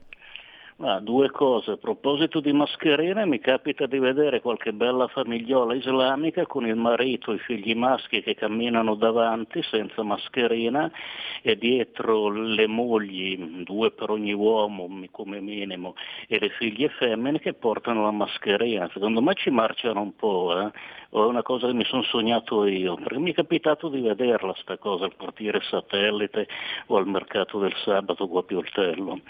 Poi per quel che riguarda il mondo al contrario, vabbè, lo vediamo tutti i giorni, no? L'ultima polemica dell'estate qual è stata? La storia lì di Torino, e quel signore di Torino anche ha avuto la fortuna di avere un cognome intoccabile, perché sennò gli andava anche peggio. Una volta si lapidavano le adultere, adesso si va a lapidare il cornuto perché, rivelando pubblicamente di essere cornuto, ha violato la privacy dell'adultera.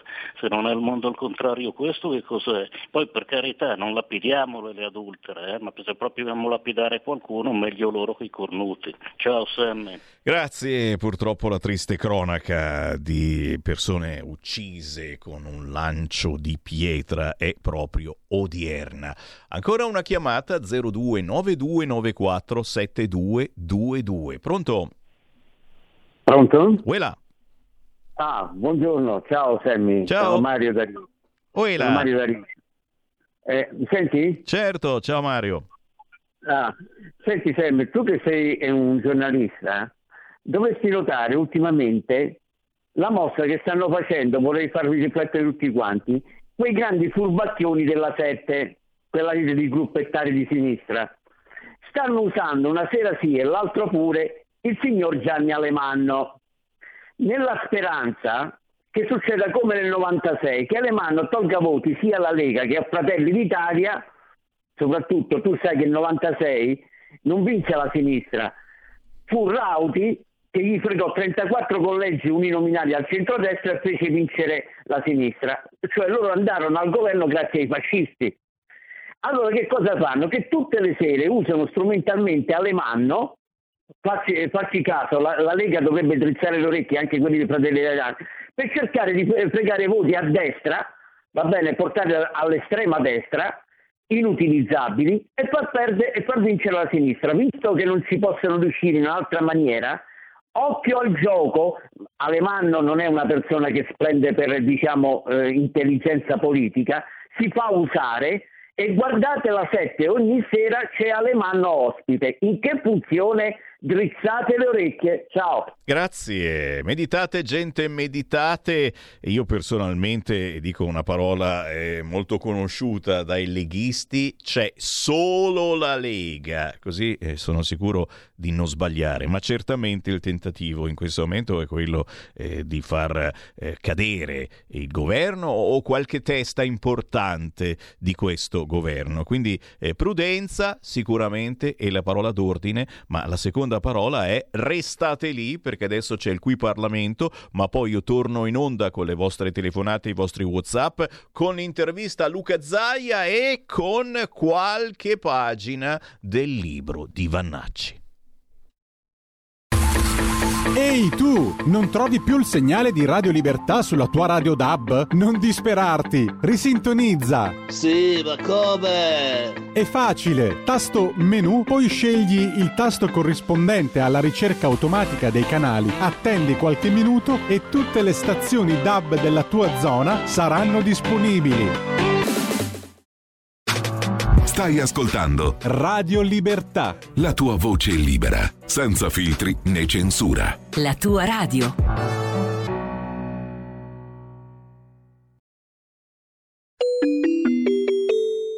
Qui Parlamento. E ne ha facoltà. Sì, grazie Presidente. Inizio anch'io con i ringraziamenti. Sarò meno completa del relatore.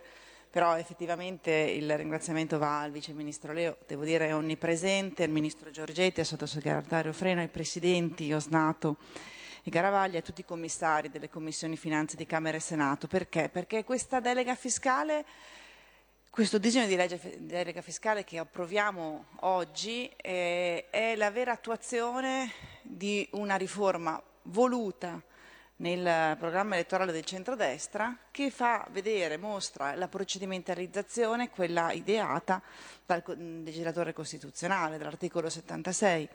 C'è stato quindi un lavoro importante, un progetto di legge da parte del governo, ma un lavoro attento, concreto, di ascolto dei cittadini, delle imprese, dei vari operatori interessati, che poi è confluito un po' da parte di questo ramo del Parlamento e è stato poi completato nella Commissione del Senato, ed è confluito nell'individuazione di questi principi e criteri direttivi che saranno la base su cui il governo emetterà i decreti legislativi. Quindi devo dire un'attuazione pratica, concreta di quello che è il dettato costituzionale in pieno. Si è cercato di coinvolgere il più possibile di soggetti, proprio perché si andasse incontro alla maggior parte delle esigenze. Certo, non c'è una pretesa di omnicomprensività, però devo dire che nell'attuazione abbiamo dato, nella futura attuazione noi abbiamo dato quello che sicuramente sarà una base, un'importante base. E questo ci tengo a dirlo perché noi sappiamo che l'attuazione della delega verrà al massimo entro 24 mesi, ma che arriviamo esattamente 50 anni dopo la riforma Visentini, e c'è questa strana ricorrenza di numeri, insomma, la numerologia, i giorni dedicati, gli anniversari. Noi qui abbiamo molte proposte di legge che si riferiscono ai giorni.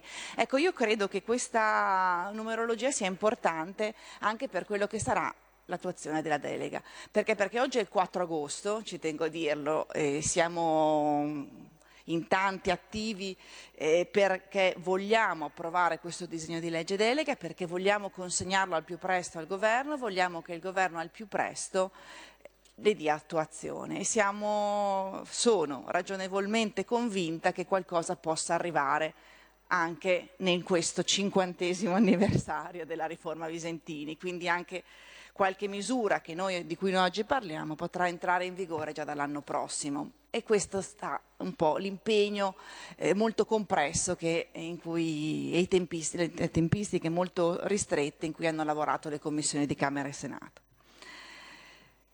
È stato detto, noi abbiamo affrontato nella scorsa legislatura un altro disegno di legge governativo, quello della riforma Draghi, che è stato poi peraltro riproposto in questa legislatura dalla proposta di legge abbinata del collega Marattin, e noi avevamo sempre detto le problematiche di quel disegno di legge: non era completo, ma soprattutto era una delega in bianco, e ancora di più non attuava quell'articolo 76 della Costituzione che impone al Parlamento di determinare i criteri e i principi direttivi. C'era un minimo, la possibilità di modifica, e effettivamente era molto indeterminato. Ora, l'inversione c'è stata, si è detto anche della parte relativa al catasto, su cui non c'era nessun accordo politico, e ci tengo a dirlo che di fatto una riforma del catasto non premiava nessuno in quei termini e in quei tempi. Probabilmente si sarebbe risolto, come ahimè è sempre successo in questi 50 anni, con un aumento delle aliquote oppure della rendita catastale, quindi della possibilità di rivalutare quelle rendite che erano comunque sia già predeterminate. Ci sarà, credo, l'attenzione verso quello che dovrà essere una base imponibile dal punto di vista dei valori immobiliari, un'attenzione che però passa necessariamente dagli enti locali, che possono visionare tutto quello che riguarda gli immobili e valutare le varie valutazioni. Eppure la base di questa riforma del fisco nasceva con la legge bilancio del 2022. Abbiamo messo le prime basi, perché in quella legge bilancio ci fu la prima riduzione delle aliquote da 5 a 4 e la prima riduzione della base imponibile per gli obbligati all'IRAP, quindi le ditte individuali, le persone fisiche, gli autonomi e i professionisti.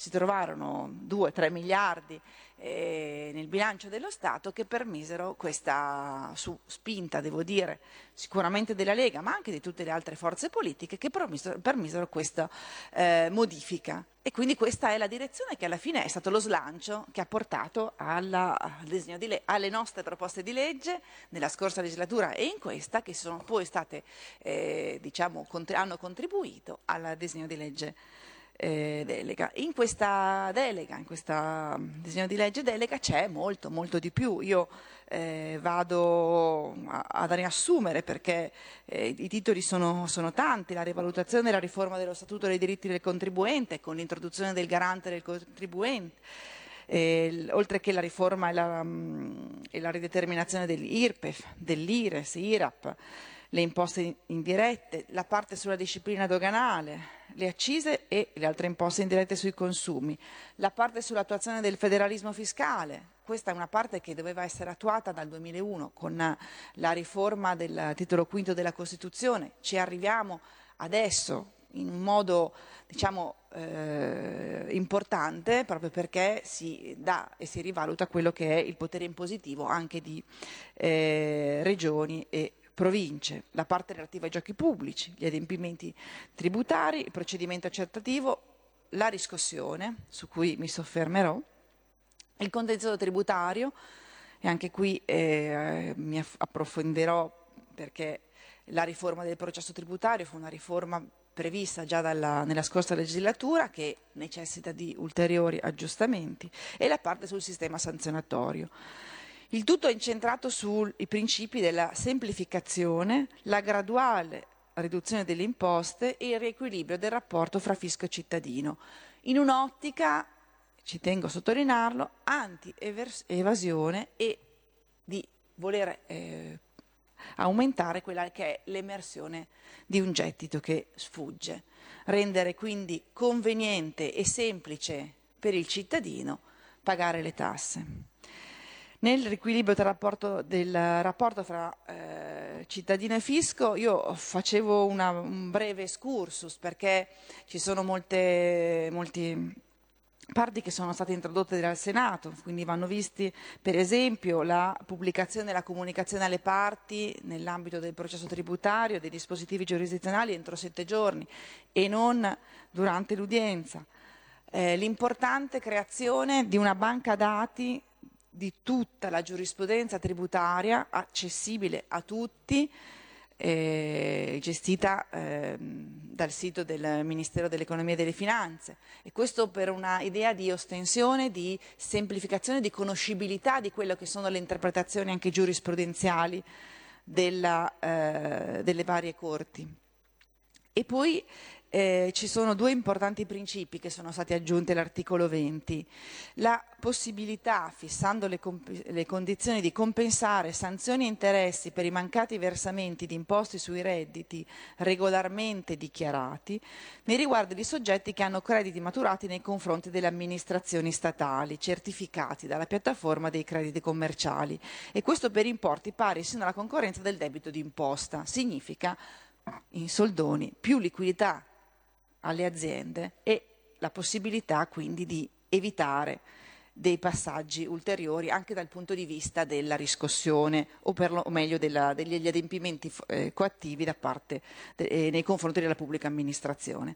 E poi, anche questo è un punto veramente una svolta che c'è stata, è escludere l'applicazione delle sanzioni per i contribuenti che presentino una dichiarazione integrativa al fine di adeguarsi alle indicazioni e alle prassi elaborate dall'amministrazione finanziaria, e in questo modo si va a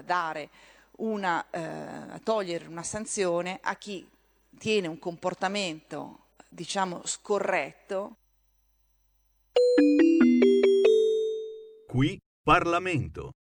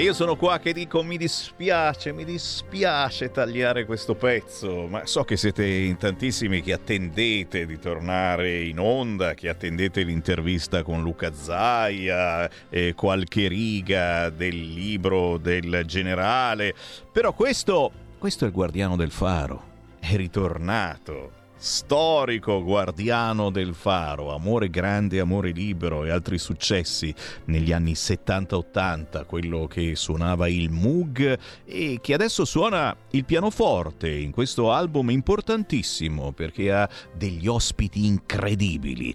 È tornato il guardiano del Faro, Federico Monti Arduini. Chiaro che non lo sentite su Radio Italia né su Radio DJ, lo sentite qui su Radio Libertà. Il suo nuovo album è Il Venditore di Sogni ed è tranquillamente rintracciabile su YouTube. Basta scrivere Il Guardiano del Faro e avrete una colonna sonora incredibile da ascoltare in questi scampoli d'estate, che sono scampoloni visto che qui a Milano siamo di nuovo a 38 gradi. Appuntamento tra le nuvole con il buongiorno rinnovato, c'è Sammy Varin alle 9:17, siamo in onda in tutta Italia sul canale 252 del vostro TV, siamo in onda sulla banda DAB della vostra autoradio, siamo in giro per il mondo sul sito radiolibertà.net, sulla app di Radio Libertà che scaricate tranquillamente da App Store, ma siamo in diretta, se non parlo di vaccini, anche su Facebook e su YouTube e persino sulla pagina Facebook di Lega Salvini Premier. Ci sono novità dell'ultima ora? No, lo so, siete lì che aspettate la Meloni. No, la Meloni non ha ancora parlato su Vannacci, perché c'è solo Vannacci, sono tutti lì a pensare a questo Vannacci. C'è Repubblica, ad esempio, che si chiede perché non sia stato censurato Vannacci anche da Amazon. Oh mamma mia, ma è una domanda da fare. Boh. Misteri, apparizioni, sparizioni. E a proposito di Salvini e del caso Vannacci, che poi, te l'ho detto, poi il corretto a frignare è sempre contro la Lega e contro Salvini, visto che andare a leggere il libro di Vannacci ti accorgi che sono cose logiche che qualunque persona pensa e che la Lega, proprio da sprovveduta magari, dice da 20 anni. Lega, inni, spot contro i matrimoni omosessuali e insulti ai gay. Signori, questa è l'interpretazione di sinistra del pensiero della Lega. Matteo Salvini ora punta a guidare il fronte omofobo. Ciapala lì, ma guarda un po'. E vabbè, ok, e qua naturalmente lasciamo a voi ogni meditazione, spostandoci invece su argomenti più scottanti come quello dell'immigrazione incontrollata. Continuano ad arrivare soprattutto ragazzi, quelli che dicono di essere ragazzi, quelli che costano un fracco di soldi ai comuni. I sindaci leghisti infuriati? Hanno tutte le ragioni, i signori dell'Unione Europea non risolvono il problema. Oggi sul Corriere c'è Marco Cremonesi che intervista Luca Zaia e la frase è quella famosa: l'intera Africa in Italia non ci può stare. Sarà molto meglio che i signori dell'Unione Europea rientrino dalle vacanze in fretta, che qui c'è molto da fare. Il governatore veneto Luca Zaia lo dice chiaro e tondo: quest'estate noi la ricorderemo molto bene per le grandinate e per i flussi migratori, ma se la più grande economia del pianeta non è in grado di risolvere ciò che avviene ai suoi confini, forse questo modello di Europa ha fallito. Presidente, non c'è qualche responsabilità del governo in questo boom di sbarchi? Dice Zaia. Io credo che la Premier Meloni abbia impostato molto bene i rapporti internazionali da cui dipendono le politiche sull'immigrazione e il ministro dell'Interno Piantedosi sta facendo l'impossibile, mettendoci l'anima. Detto tutto questo, io ho il massimo rispetto per chi sta lavorando, non ho la bacchetta magica e di certo non voglio dare lezioni a nessuno. Detto questo, ci vuole un booster, un acceleratore e io credo che non possa arrivare da altre parti se non dalla piena consapevolezza dell'Europa rispetto a ciò che sta accadendo da noi. Delle volte mi viene il dubbio che la distanza fisica impedisca di cogliere in pieno i fenomeni sui territori. Se il trend di questi mesi si dovesse confermare, alla fine dell'anno avremmo non i 105.000 arrivati l'anno scorso, ma il doppio. In Veneto sono arrivate circa 9.000 persone, ne mandano qualcosa come 100 al giorno, di media 500 la settimana. La situazione è alquanto preoccupante, nei tempi brevi ma anche in quelli medi e lunghi. In quelli brevi cosa teme? Chiede Cremonesi a Luca Zaia, oggi sul Corriere. Quelli brevi sono oggi. I centri di accoglienza straordinaria, i CAS, letteralmente traboccano. Il Veneto non ha mai sbattuto la porta in faccia a nessuno. Ospita volontariamente 15.000 ucraini e il nostro modello di integrazione è riconosciuto per essere di alta civiltà ed efficienza. In Veneto risiedono 550.000 migranti che hanno scelto questa terra per il proprio progetto di vita. Il problema è che con i numeri di questi giorni nessuno può garantire più nulla. La misura è colma. Presidente, perdoni, dire che deve pensarci l'Europa non è come buttare la palla in tribuna. No, è scandaloso il fatto che ci si rassegna a questo. Ormai lo abbiamo capito tutti, l'Unione Europea vive Lampedusa come confine italiano e solo italiano, non come confine europeo. Quando al confine con il Messico i migranti provano a passare, non pensano di passare in Texas o Arizona, sanno di entrare negli Stati Uniti. A Bruxelles questo concetto non passa. I sindaci leghisti sono infuriati, hanno torto? Certo che no, hanno tutte le ragioni, sono loro che si misurano quotidianamente con problemi impensabili, paesini magari piccolissimi in cui arrivano decine di persone da fuori, ma tutti noi abbiamo in mente nel DNA la sostenibilità dell'accoglienza, ma l'ospitalità non può prescindere dai servizi, tutta l'Africa in Italia non ci può stare, non è la dichiarazione di un razzista perché io non lo sono, ma è un fatto oggettivo e di rispetto nei confronti di chi si ospita, nei confronti dei nostri cittadini. Se no metti a repentaglio la sopravvivenza delle comunità, perché bisogna essere consapevoli, qui rischiamo di dover cambiare il nostro modello. Di che cosa sta parlando? Chiede Cremonesi a Luca Zaia. Della sanità, che dovrà tenere conto delle caratteristiche della nuova popolazione, dell'educazione e della scuola, che dovranno tenere conto di chi viene da culture lontanissime. Siamo in grado di farlo? A oggi no, ma sto paese vuol guardare in faccia la realtà, se no meglio che consegniamo le chiavi di casa. Che forse abbiamo già consegnato, aggiungo io. Ci sono notizie dei nuovi centri di permanenza per il rimpatrio? Chiede infine Cremonesi a Luca Zaia. Noi non ne abbiamo notizia, ma se è vero che solo l'11% circa ha titolo per restare, tutti gli altri devono essere rimpatriati. Ma su 200.000 persone come si fa? Come se rimpatriano 150.000 persone? A me pare svuotare il mare con un secchio. Non sto dicendo che sia sbagliato, ma se questi sono i numeri, come facciamo? E questa è la domanda un po' disperata di Luca Zaia. Come facciamo?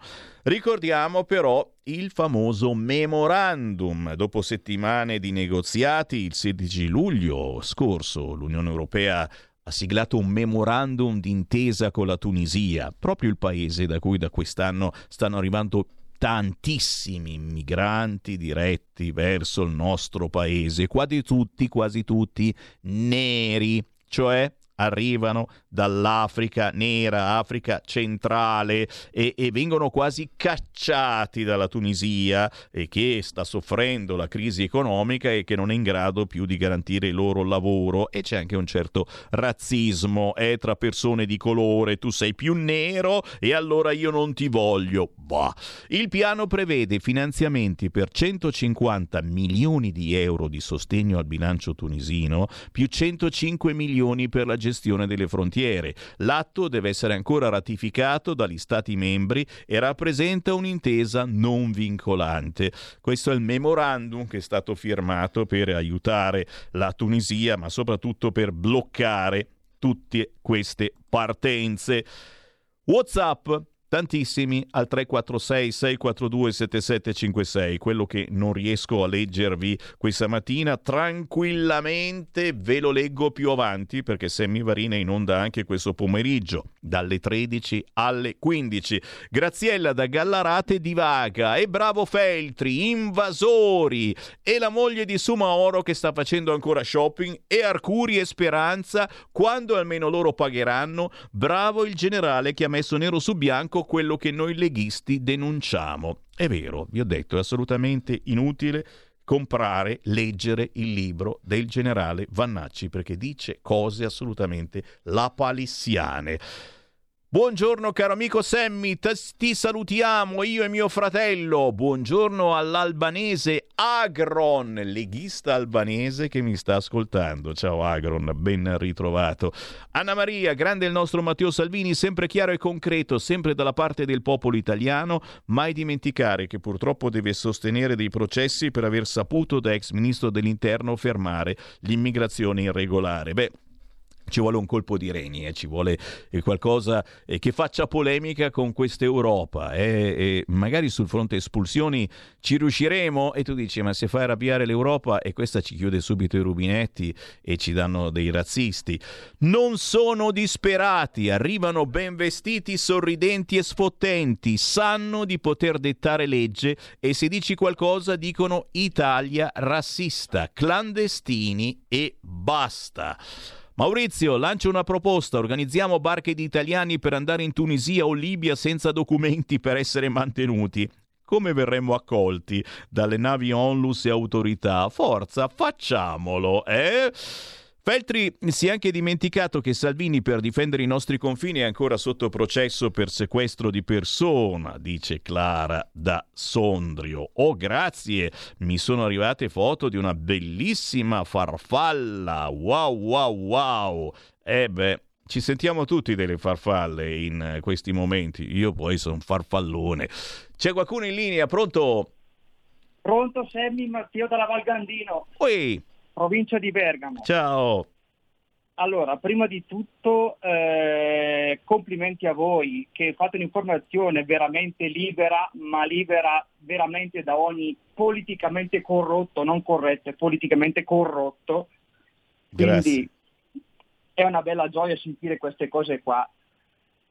E posso dire che prima di tutto do il mio appoggio anche al generale Vannacci, perché ieri ho seguito il canale web della Verità che ha trasmesso una puntata con lui ospite, e il ragionamento che fa, e come dici tu, sono cose che pensiamo un po' tutti e le espresse in modo corretto senza offendere nessuno, e possiamo dire che sono talmente banalità, come dicevi, il libro non andrebbe neanche comprato, perché dovremmo essere tutti a pensare il pensiero comune di queste cose, nella nostra semplicità di persone. E, sul fattore che tu hai detto che i social censurano, io purtroppo mi sento parte in causa. Vorrei raccontare questa piccola cosa, dato che posso dire che siamo quasi colleghi, dato che io faccio lo scrivacchino metal per passione. E vai. Allora, come ho detto, io scrivo di metal, potrei citare anche il portale, come se no? Possibile, faccio un po'. Allora, si chiama metal.it e diciamo così che noi siamo tutti appassionati di musica dura, che può piacere o non piacere, però noi cerchiamo nel nostro piccolo di sfogare questa passione. Purtroppo Facebook negli anni passati ci ha censurato e chiuso la nostra pagina Facebook, perché ci siamo permessi, noi abbiamo la pagina dei compleanni che ogni artista metal, quando cade il giorno, gli facciamo il compleanno. Però con alcuni non possiamo, perché social decide che siccome questi hanno un'opinione che i gran signori dei social, tipo Facebook o Instagram, non vogliono, ci chiudono la pagina senza dire ne va ne va. Con uno in particolare che si chiama Christian Wickernes, in arte Burzum, noi ci hanno chiuso la pagina per 1 anno e mezzo senza dire niente, e contate che noi non facciamo né apologia politica né nient'altro, facciamo solamente di musica, ma questa persona purtroppo è riconosciuta come persona che ha opinioni politiche di estrema destra. e soprattutto ha compiuto in passato una cosa esecrabile come un omicidio, e noi non abbiamo mai fatto né apologia della persona né apologia politica, facciamo solamente musica. Però, visto che questo è stato anche un artista che nel suo piccolo ha dato una spinta a un certo tipo di heavy metal, era giusto fare una sorta di auguri di compleanno, ma non, quello non si può fare. Noi purtroppo, il mio capo, che ha esperienza a livello giornalistico e specializzato da oltre 30 anni, ha dovuto battagliare con lo staff di Facebook per poterci sbloccare le restrizioni e la pagina. Ecco le battaglie che quotidianamente facciamo anche noi di Radio Libertà e che nel vostro piccolo fate anche voi, che scrivete su Facebook o che volete pubblicare qualcosa su YouTube.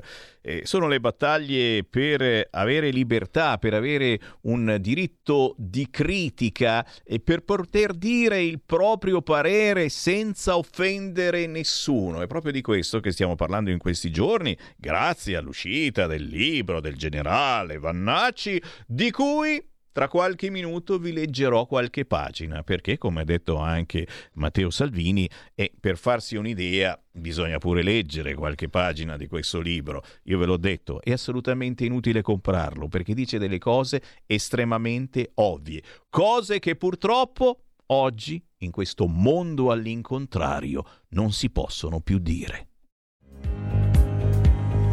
Avete ascoltato la rassegna stampa. Radio Libertà. Veniamo da una lunga storia e andiamo incontro al futuro con spirito libero per ascoltare tutti e per dare voce a tutti.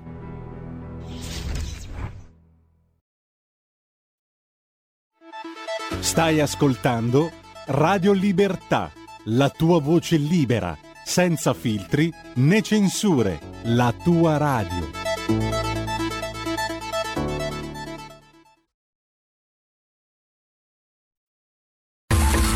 Ehi tu, non trovi più il segnale di Radio Libertà sulla tua radio DAB? Non disperarti, risintonizza! Sì, ma come? È facile, tasto menu, poi scegli il tasto corrispondente alla ricerca automatica dei canali, attendi qualche minuto e tutte le stazioni DAB della tua zona saranno disponibili.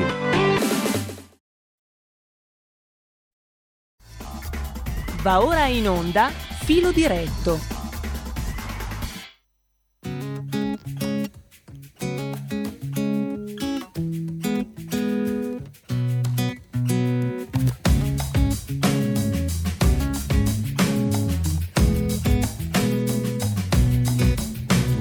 Tempo per i buoni e per gli onesti, restare a galla in questo mondo alla deriva non è facile,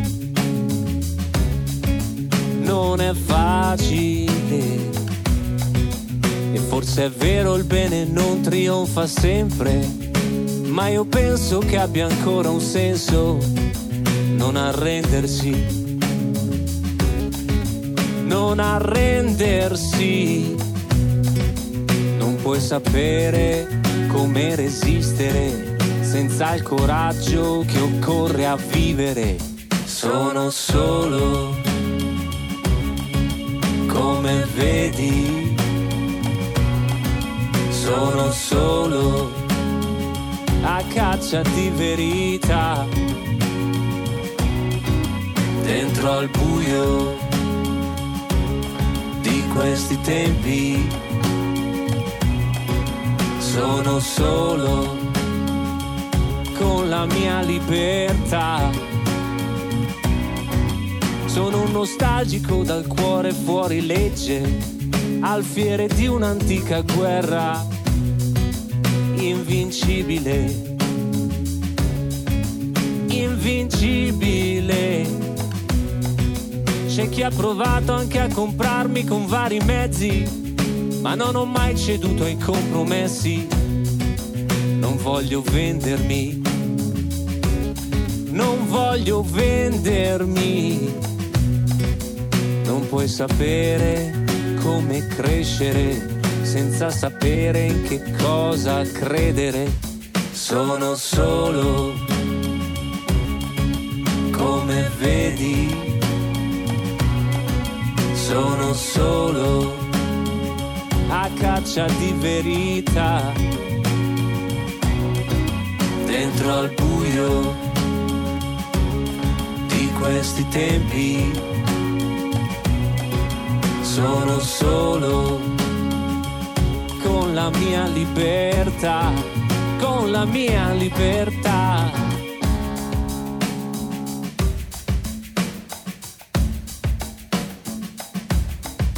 Tra le montagne e le pianure sulle carte, le paludi non segnate, sono pericoli invisibili. Puoi già sentire i passi muoversi nell'ombra, mentre avvelenano pensieri e territori per dei profitti, per i loro profitti. Puoi sapere di chi fidarti senza sapere da chi difenderti. Sono solo, come vedi, sono solo a caccia di verità,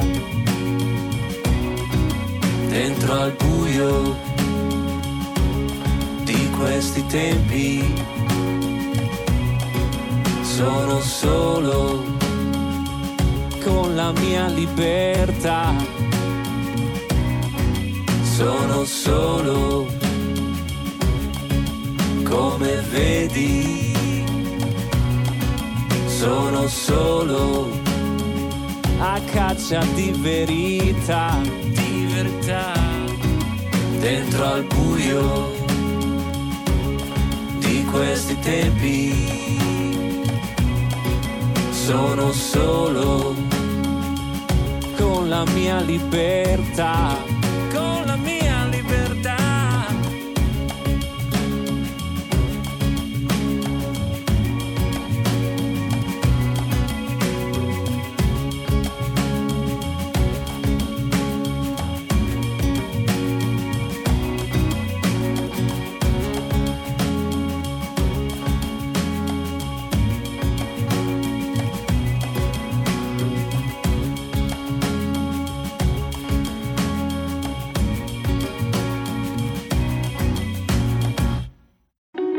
Segui la Lega è una trasmissione realizzata in convenzione con La Lega per Salvini Premier. Sono solo a caccia di verità. Giuro che non ho fatto apposta mandare in onda questa canzone. Come no, dai. Francesco Garolfi. Eccone qua un altro di quelli che la racconta giusta, un pezzo ipnotico che però è proprio sulla notizia. Siamo a caccia di verità e cerchiamo la libertà. Sono solo, premiato ad Arezzo Wave, Francesco Garolfi. Un racconto disincantato di resistenza, ma pure una promessa di fedeltà a valori integri.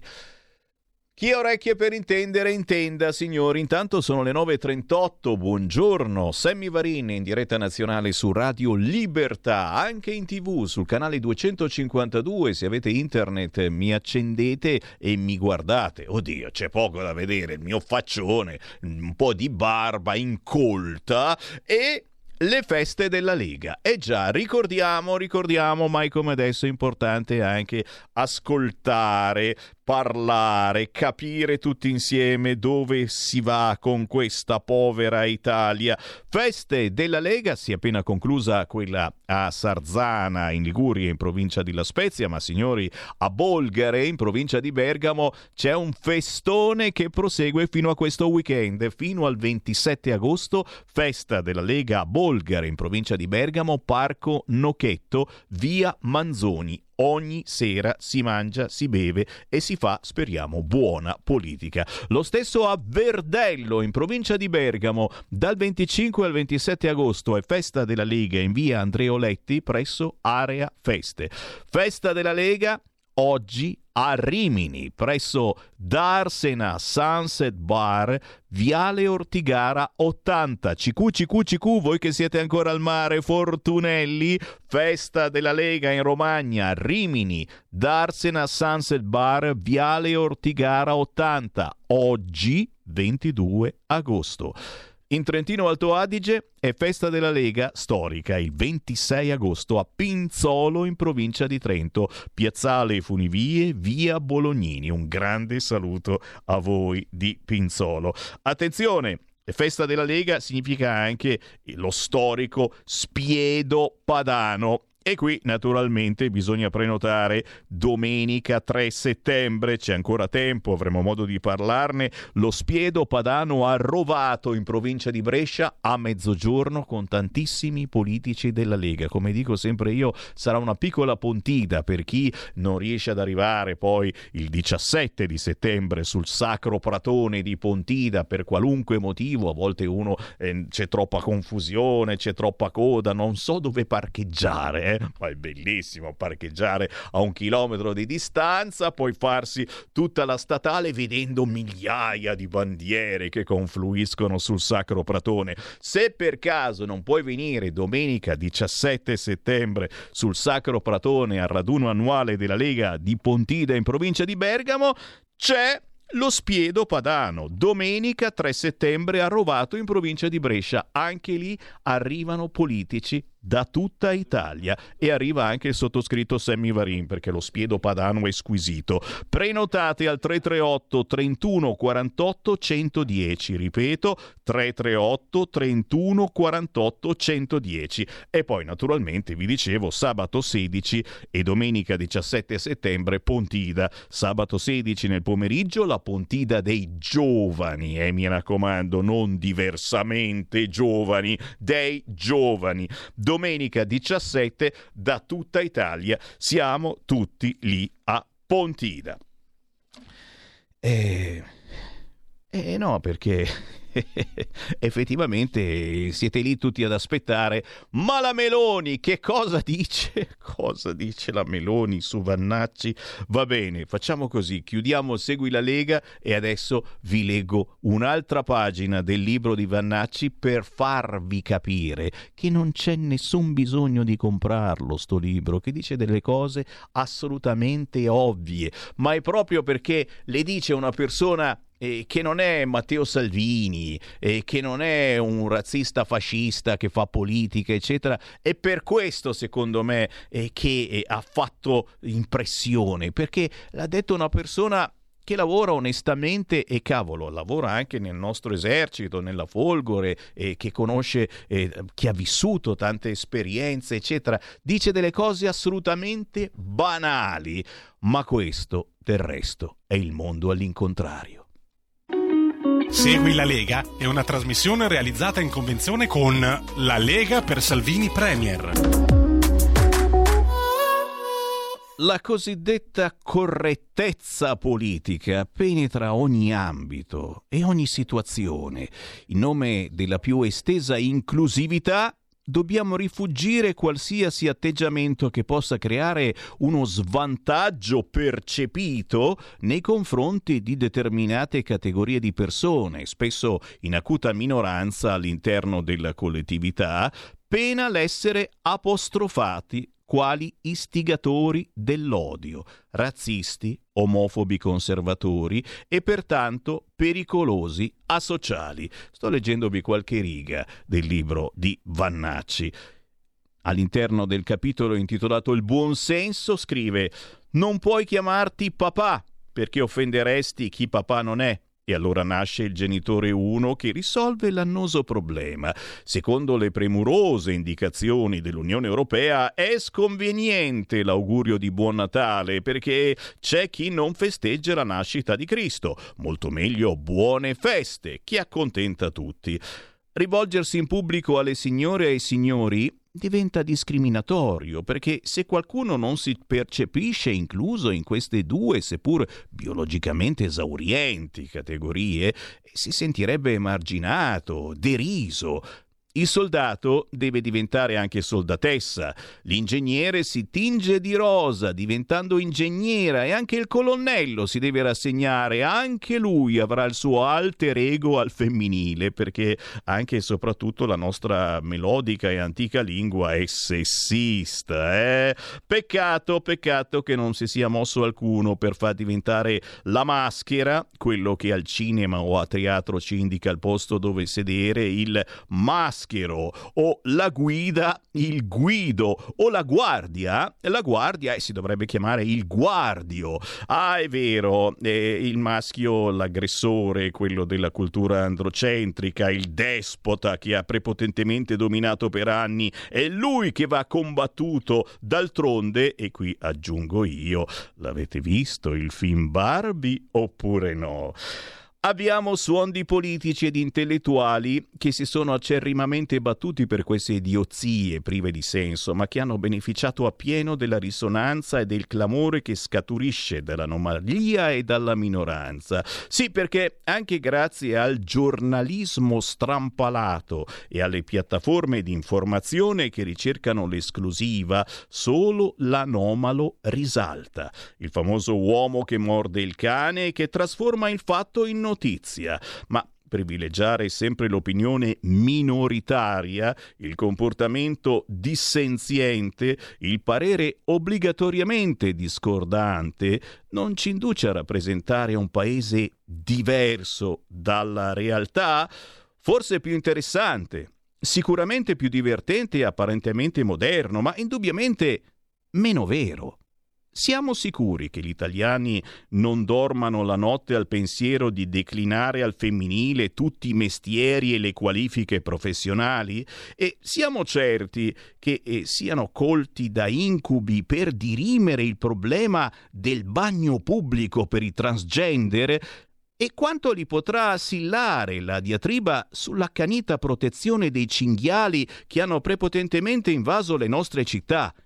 È vero, un paese è tanto più democratico quanto più rispetta e tutela le minoranze, ma non esageriamo. Ai nostri giorni si assiste paradossalmente alla prevaricazione delle minoranze sul resto della società.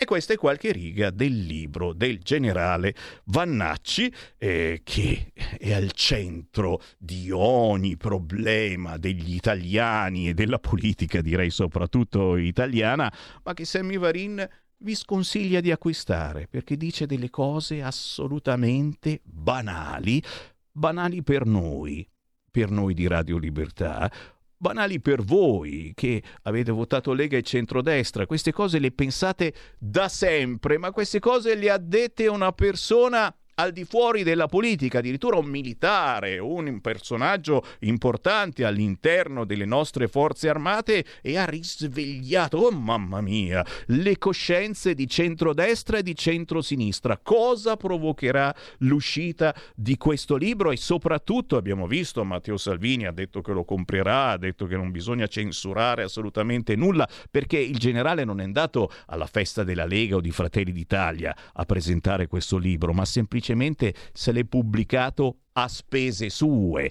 E lo dice anche l'Unione Europea, la Costituzione, non si può censurare un libro. E qualcuno di sinistra vorrebbe farlo e si chiede come mai Amazon non lo abbia censurato, ma tant'è. 0292947222, siamo in diretta senza filtri né censure, la nostra radio si chiama Radio Libertà e qui potete dire tutto ciò che volete su qualunque argomento, basta farlo chiamando 0292947222 o inviando un messaggio WhatsApp al 346 642 7756. Pronto? Sì, ciao Sammy. Sono Marco da Milano. Ciao Marco. Ciao bello. No, guarda, veramente mi hai messo di buon umore. Un grazie a te e al generale Vannacci. In questo tratto che hai letto, guarda, mi sono fermato perché mi venivano le lacrime agli occhi dal ridere.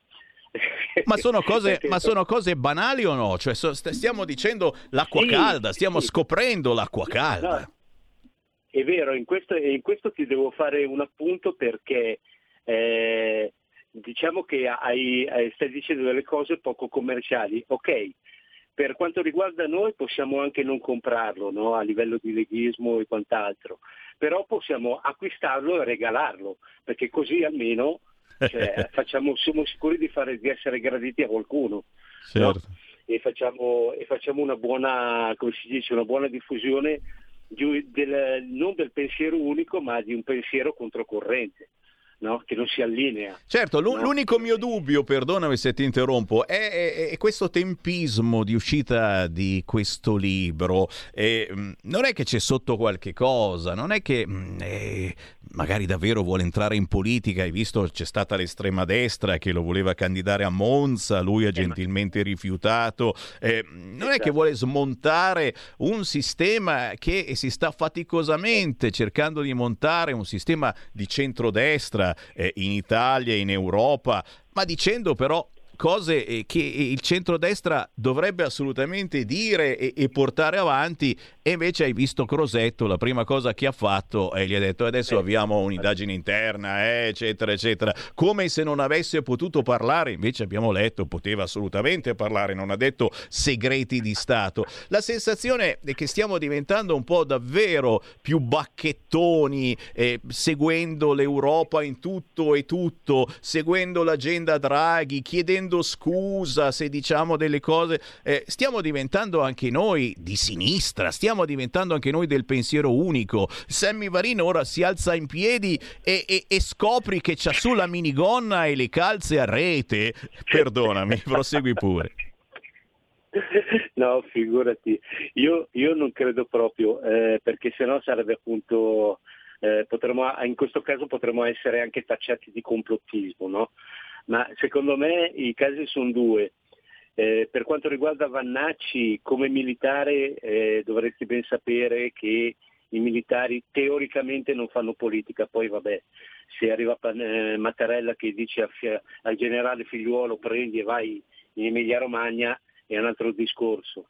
Credo che Crosetto abbia dovuto fare effettivamente, cioè pararsi un attimo il deretano, no? Praticamente fare la parte di quello che assolutamente non si possono dire queste cose, propriamente magari anche per sdoganare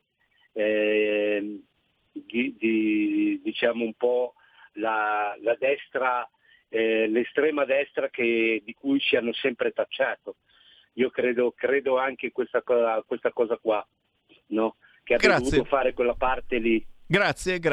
Magari sì, come fosse un po' di sempre quella famosa frase, ma mi piace dirla, pepe in culo. Ha voluto mettere un po' di pepe in culo alla destra, al centrodestra, questo Vannacci, facendo un po' un'iniezione di destra un po' più destra, dicendo sveglia, il centrodestra non sta facendo il centrodestra, questo governo sta facendo cose di sinistra in tutto e per tutto, non soltanto parlando di chi ha altri gusti sessuali, ce ne può fregare di meno, ognuno può vivere come cavolo gli pare, ma anche su tutti gli altri fronti. Forse ha voluto dare una sveglia in questo senso, che non è stata però percepita tanto. Pronto? Sì, pronto, ciao, sono Marco. Ciao Marco. Ciao, senti, io ti volevo dire invece quanto a me ha fatto schifo il contenuto del libro del generale Vannacci. E ti voglio leggere io un passo. Dai. Sul quale a me piacerebbe confrontarmi con te. Te lo cito testualmente. Quando con tutta la famiglia ci trasferimmo a Parigi, per la prima volta cominciai a venire a contatto quotidianamente con persone di colore.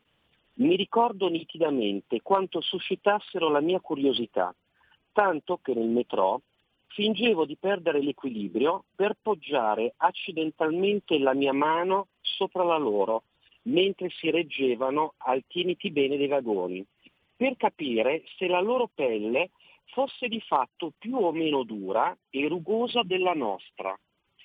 E poi chiude così: bastarono poche settimane e la vista dei neri smise di incuriosirmi. Allora io mi chiedo, e non vado oltre per carità di patria, come direbbe qualche generale vecchio stile. Allora, ognuno di noi può pensarla come gli pare. Io penso sinceramente questo, e cioè che Roberto Vannacci certamente sarà un ottimo soldato a cui la patria è immensamente grata, ma penso altrettanto chiaramente che sia un pessimo pensatore e che una persona che scrive in questo modo, scrive con una prosa molto semplice e anche sinceramente con dei pensieri un po' miseri, cioè io lo trovo questo pensiero, e cito solo questo pensiero e non altro, e l'ho citato in modo letterale, come un pensiero da Alabama degli anni 30, da Ku Klux Klan, e non credo di dover aggiungere altro. E di quello che pensa Vannacci, a me sinceramente non me ne frega assolutamente niente. E aggiungo un altro particolare. La destra, se ritiene che quanto scritto da Vannacci e che ho appena citato, se una certa destra ritiene che questo sia il suo pensiero, lo dica chiaramente, che lo candidino. Tanto, guarda, ormai questa destra, no? Si sta un po' coprendo di ridicolo, perché sta un po' perdendo anche la sua personalità. Allora è inutile rimuovere questo generale se qualcuno la pensa come lui. Lo dicano in modo molto chiaro e si comportino però di conseguenza. Cioè blocco navale, arrivi zero, espulsioni, cioè da un certo punto di vista sarebbe molto più, come dire, in linea con un certo pensiero, ma è su quanto io ti ho letto che vorrei che il generale Vannacci venisse processato militarmente, si intende, perché non abbiamo tempo né soldi per le aule di giustizia. E poi tutto sommato chiedergli conto di questo pensiero, che lo trovo veramente orrido. Grazie per averci fatto capire se vale la pena oppure no acquistare questo libro, ma soprattutto, come dice sempre Sammy Varin, che la verità sta nel mezzo. E diritto di critica sì, ma senza arrivare alle esagerazioni e a fare del male, non fisicamente naturalmente, ma psicologicamente alle persone. E poi certamente rappresenta un po' il pensiero di tutti noi questo Vannacci? A tratti sì, a tratti no, come ognuno di noi è diverso dagli altri, e ci sono quelli razzisti veramente. Però attenzione, Vannacci ha espresso dei suoi pensieri che possono essere assolutamente sbagliati e noi possiamo naturalmente contraddirlo quando vogliamo, ma non può essere censurato, perché comunque è un militare che non ha parlato di segreti nazionali o di cose che riguardano il lavoro militare, ma ha espresso semplicemente dei pensieri in libertà che a volte ci sembrano giusti, a volte ci sembrano un pochettino esagerati. Ma censurare è giusto? 0292947222, pronto? Ciao Sammy, sono Dorotella, un po' Ciao. Che non telefono. Buona giornata. Ciao. Allora, io ascolto sempre, ma con più passano i giorni, con più mi deprimo. Allora, a parte il generale Vannacci, che io a Crosetto dico che ha fatto male a dire quello che ha detto, perché ognuno è libero di dire il proprio pensiero, no? Però ti dirò che sono non si dice allibita sui leghisti. Allora, è tanti anni che c'è politica. È tanti anni che sappiamo com'è l'Europa, cosa bisogna fare, cosa non bisogna fare. Io purtroppo non vorrei più la sinistra al governo, quindi voterò sempre Lega, perché per me la sinistra sarebbe un disastro, tasserebbe le case, farebbe questo, farebbe quello. L'unica cosa è che una volta ascoltavo molto la televisione, adesso non ascolto più nulla, perché mi hanno già rotto tutti, nel senso che si sentono, secondo me, delle gran favole, però la gente che abbocca. Allora, io ho visto l'Inghilterra che fine ha fatto a uscire dall'Europa, dove, da quello che si sa, ha un'inflazione tremenda, sembra che stia dando remengo e stanno pensando di tornare ancora in Europa. Certo, ci sono delle cose che non vanno, anche a me non vanno bene, però i leghisti dovrebbero anche ragionare un po' diversamente. Allora, nessuno vuole l'immigrazione, nemmeno io, perché poi quello che sta succedendo in questo momento dà fastidio almeno a tutti e siamo tutti incazzati. Bene, loro mi devono dire che colpa ne ha la Meloni. Per me c'è qualcuno che lo fa anche di proposito, a mandare qui tutte queste persone per far cadere il governo, mandare su ancora un governo di sinistra. Purtroppo certi leghisti non l'hanno ancora capito. Certo, la Meloni, dove ha sbagliato, secondo me è stato voler portare via i voti alla Lega, io l'ho sempre detto, anche in campagna elettorale, e poi adesso si trova in praticamente in un caos, anche perché l'Europa non possiamo uscire, è inutile. Da quando hanno firmato quell'accordo, dall'Europa non si può più uscire perché la pagheremmo cara, andremo nel pallone perché dovremmo, anzi, usciamo in più, dobbiamo pagare l'Europa i danni che abbiamo creato. Ehi tu, non trovi più il segnale di Radio Libertà sulla tua radio DAB? Non disperarti, risintonizza! Sì, ma come? È facile, tasto menu, poi scegli il tasto corrispondente alla ricerca automatica dei canali, attendi qualche minuto e tutte le stazioni DAB della tua zona saranno disponibili. Stai ascoltando Radio Libertà, la tua voce libera. Senza filtri né censure, la tua radio.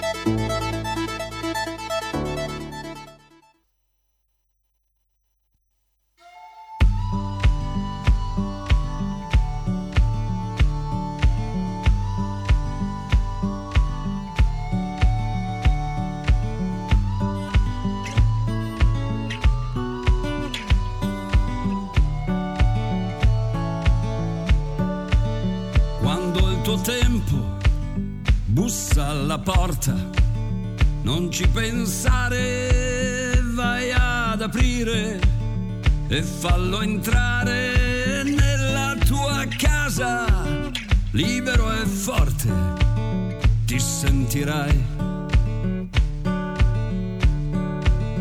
Da qualche parte arriveremo e senza indugi ripartiremo. Perché la vita non si ferma mai, liberi e forti, se tu vorrai. Ma per favore, non dire no, ti prego ascolta, non dire mai. Sì, io lo so, tu ci sarai e spezzerai le tue catene. Quando i silenzi sono i rumori dei tuoi pensieri che se ne vanno verso l'ignoto del tuo futuro, punto di posta del tuo destino. Liberi e forti noi cresceremo, saremo linfa che nutre il mondo. Così brillanti e pieni di luce, liberi e forti, cammineremo. Sì, io lo so, tu ci sarai e spezzerai le tue catene. Ma per favore, non dire no, ti prego ascolta, non dire mai. Sì, io lo so, tu ci sarai e spezzerai le tue catene. favore, non dire no, ti prego ascolta, non dire mai.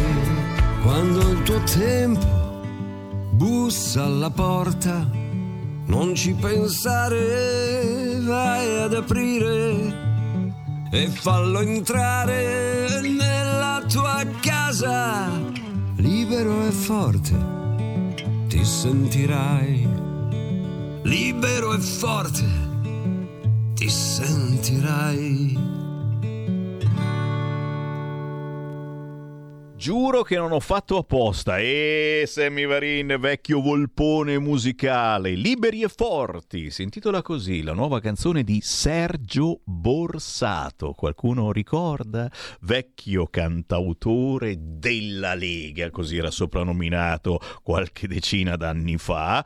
Ora ancora più libero, ma nella sua libertà ha fatto un bellissimo album che va assolutamente ascoltato. C'è anche un pezzo su Maluento, su Doddore Meloni. Dove si trova? Facilmente su YouTube. Basta scrivere Sergio Borsato, la canzone si intitola Liberi e Forti, da Bassano del Grappa. Pensate che ha inviti da 150 comuni e prevede un fracco di teatri nell'anno prossimo, una cosa del genere non se l'aspettava. E poi in questo album c'è anche la presenza del grandissimo Massimo Priviero. Cercatelo, Sergio Borsato, Liberi e Forti. A proposito di libertà, a proposito della musica che non c'è, a proposito della controinformazione che sulle altre radio purtroppo non esiste, castrazione chimica subito! È il titolo principale del quotidiano Il Tempo e guarda caso è uno degli argomenti principali di queste ore anche qui su Radio Libertà. Misura contro gli stupri, il vicepremier Salvini rilancia la proposta della Lega. E anche questa, signori, in questo mondo all'incontrario, quanti anni fa l'abbiamo fatta per dire che, come il libro del generale Vannacci, stiamo dicendo delle cose assolutamente ovvie. La proposta della Lega per punire le violenze sessuali, castrazione chimica subito. L'idea è quella di introdurre il blocco androgenico anche in via sperimentale, sterilizzazione già usata da 13 paesi in Unione Europea, 8 stati negli Stati Uniti e in molte zone del mondo. Il Tempo ricorda, attraverso Il Tempo di Osho, che Lollobrigida invita gli italiani a mangiare il granchio blu. E qui sono curioso, perdonatemi, come con i vermi e i saltamartini. Io voglio provare tutto. Il granchio blu mi manca, lo voglio, E naturalmente la vignetta che dice: niente, sto cazzo di blu non va via manco con l'acqua ragia, dice un granchio blu. Volemo provare a candeggina, sono blu e li riconosci subito, ma sono cattivi, sono voraci, speriamo che siano anche buoni. Buongiorno da Sammy Varin, 8 minuti dopo le 10, sì, siete indiavolati. Allora io riapro le linee allo 0292947222, anche WhatsApp 346 642 7756, ricordando che chi non ce la fa andare in onda questa mattina, tranquilli, io sono in onda anche questo pomeriggio dalle 13 alle 15, quindi anche dalle 13 alle 15 potete chiamare ed entrare in diretta nazionale. Pronto? Buongiorno Sammy. Buongiorno. Buongiorno, sono Davis da Malaga. Oela. Ciao. Ciao, bella questa puntata stamattina, interessante. Grazie. L'intervista di Zaia, a tutti gli ascoltatori che hanno chiamato. Bene, senti, io non ti faccio caso, io lo voglio comprare il libro, ma siccome sono qua lo comprerò su Amazon, qua in Spagna, perché per vedere cosa c'è di così scandaloso quello che scrive il generale Vannacci. Quindi me lo comprerò ma mi farò una risata alla fine, suppongo. E poi volevo dire, la nostra Presidente Meloni mi sta deludendo sull'immigrazione, su tutto. Anzi, per il caso Vannacci, secondo me, se fosse stata l'opposizione avrebbe fatto una diretta Facebook, una diretta delle sue,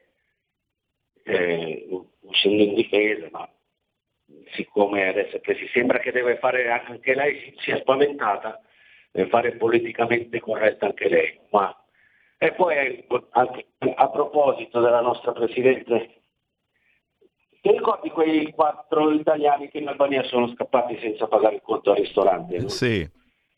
Poi l'ha pagato lei, ma vabbè, qua in Italia ci sono tanti albanesi, la maggior parte brave persone, ma qualche balordo è arrivato, perché ne ho letti di articoli, ne ho sentito di casi alla televisione, da 20 anni a questa parte. Allora facciamo una cosa, quando commette qualche reato un albanese, andiamo dal Presidente e glielo facciamo pagare a lui? Non so, perché così, ma vale anche per qualche danese, qualche coreano magari, no? Facciamo così. Non lo so, non mi è piaciuto quel gesto. Ti ringrazio. Incendio all'isola d'Elba. Sono state evacuate 700 persone da alcune case e da un campeggio. Ultima ora. Ancora in diretta, senza filtro, su qualunque argomento, semplicemente chiamando un numero 0292 94 7222. Mentre la Lega rilancia quota 41, ma con assegni light, più leggeri, calcolati con il contributivo. Le ipotesi, in 3 anni più 3,7 miliardi di spesa, poi arriverebbero i risparmi. Quasi 200.000 lavoratori potrebbero uscire prima rispetto alle regole attuali. Ne parla quest'oggi il Corriere della Sera. Pronto? Sono Albino, provincia di Torino, salve. Uè Albino. Uela. Allora, io dico solo una cosa. Mio padre era un sottufficiale di marina. Io sono stato un sottufficiale di marina.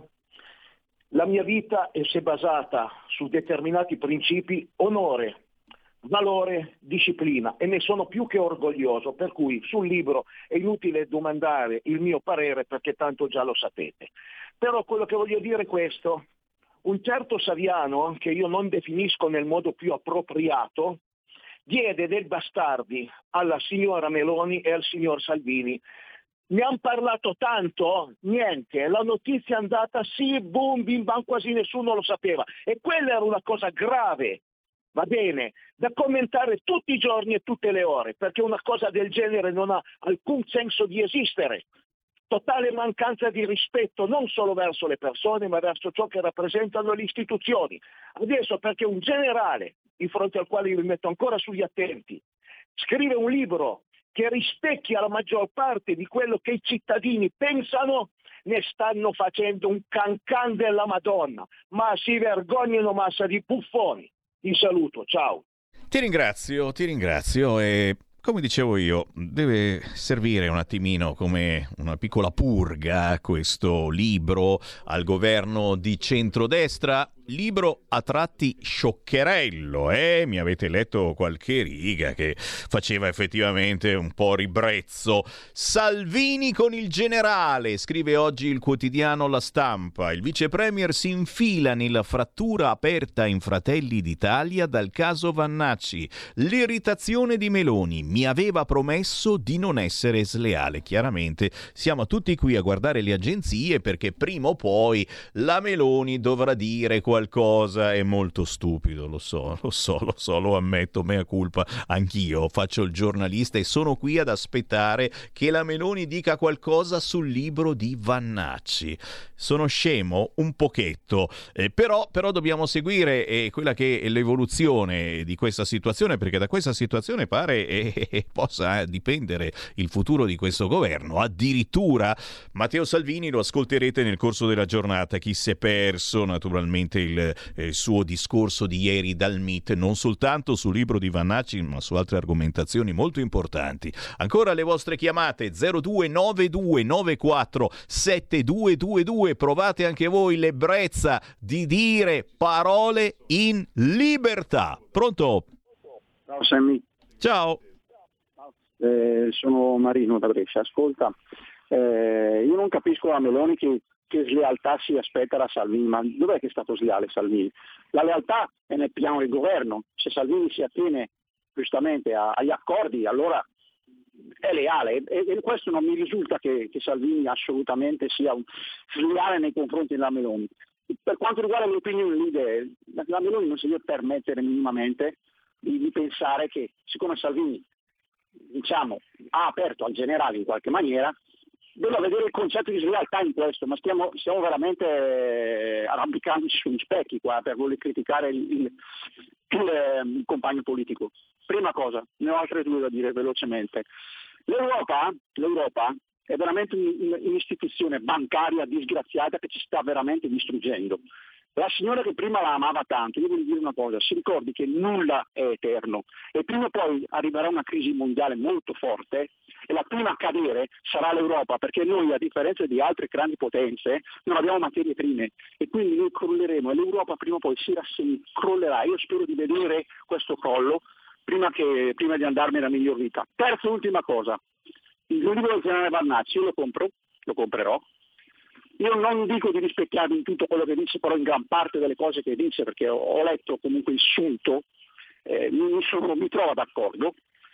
E se qualcuno dal suo alto podio si permette di giudicare la retorica e la semantica che è riportata in questo libro, definendola miserevole, vabbè, se ne facesse una ragione, perché da sinistra e da altre parti si è sentito ben di peggio, a cominciare dalla mancanza di educazione. Lega Saviano e compagni. Grazie Sammy, ti auguro una buona giornata. Viva la Lega, ciao! Ma che sono io che ti ringrazio e invito tutti voi che siete indecisi, dice quasi quasi chiamo anch'io. È certo che potete farlo, anche se è la prima volta, nessuno vi dirà nulla, semplicemente di attendere qualche minuto in linea e nessuno vi chiederà il vostro numero di telefono o l'argomento che volete trattare. No, noi siamo Radio Libertà. Basta semplicemente chiamare 0292947222 o inviare un messaggio WhatsApp al 346 642 7756 o quelli che non riesco a leggere in questa trasmissione li leggo alle ore 13, perché dalle 13 alle 15 Sammy Varin è ancora in onda con tanti altri ospiti. Gli stupratori non si pentono, lei ci stava, già fuori il 18enne reo confesso è in comunità. Altro motivo per cui ci vuole un po' di pepe in culo, e in effetti la Lega su questo lo dice da sempre, castrazione chimica subito, siete d'accordo? Ancora in diretta e senza filtro, pronto? Posso andare in linea? E come no, eccoci, ciao. Ciao Sammy, allora senti, io ho fatto l'ufficiale nel lontano 1970, wow. 80 anni, e mi vergogno di un ministro della difesa che si permette di definire farneticazioni le affermazioni di un alto ufficiale che ha onorato questo paese all'estero, ha 3 lauree, 3 master, un coraggio veramente encomiabile, giovanissimo generale, 55 anni, ha servito il suo paese egregiamente.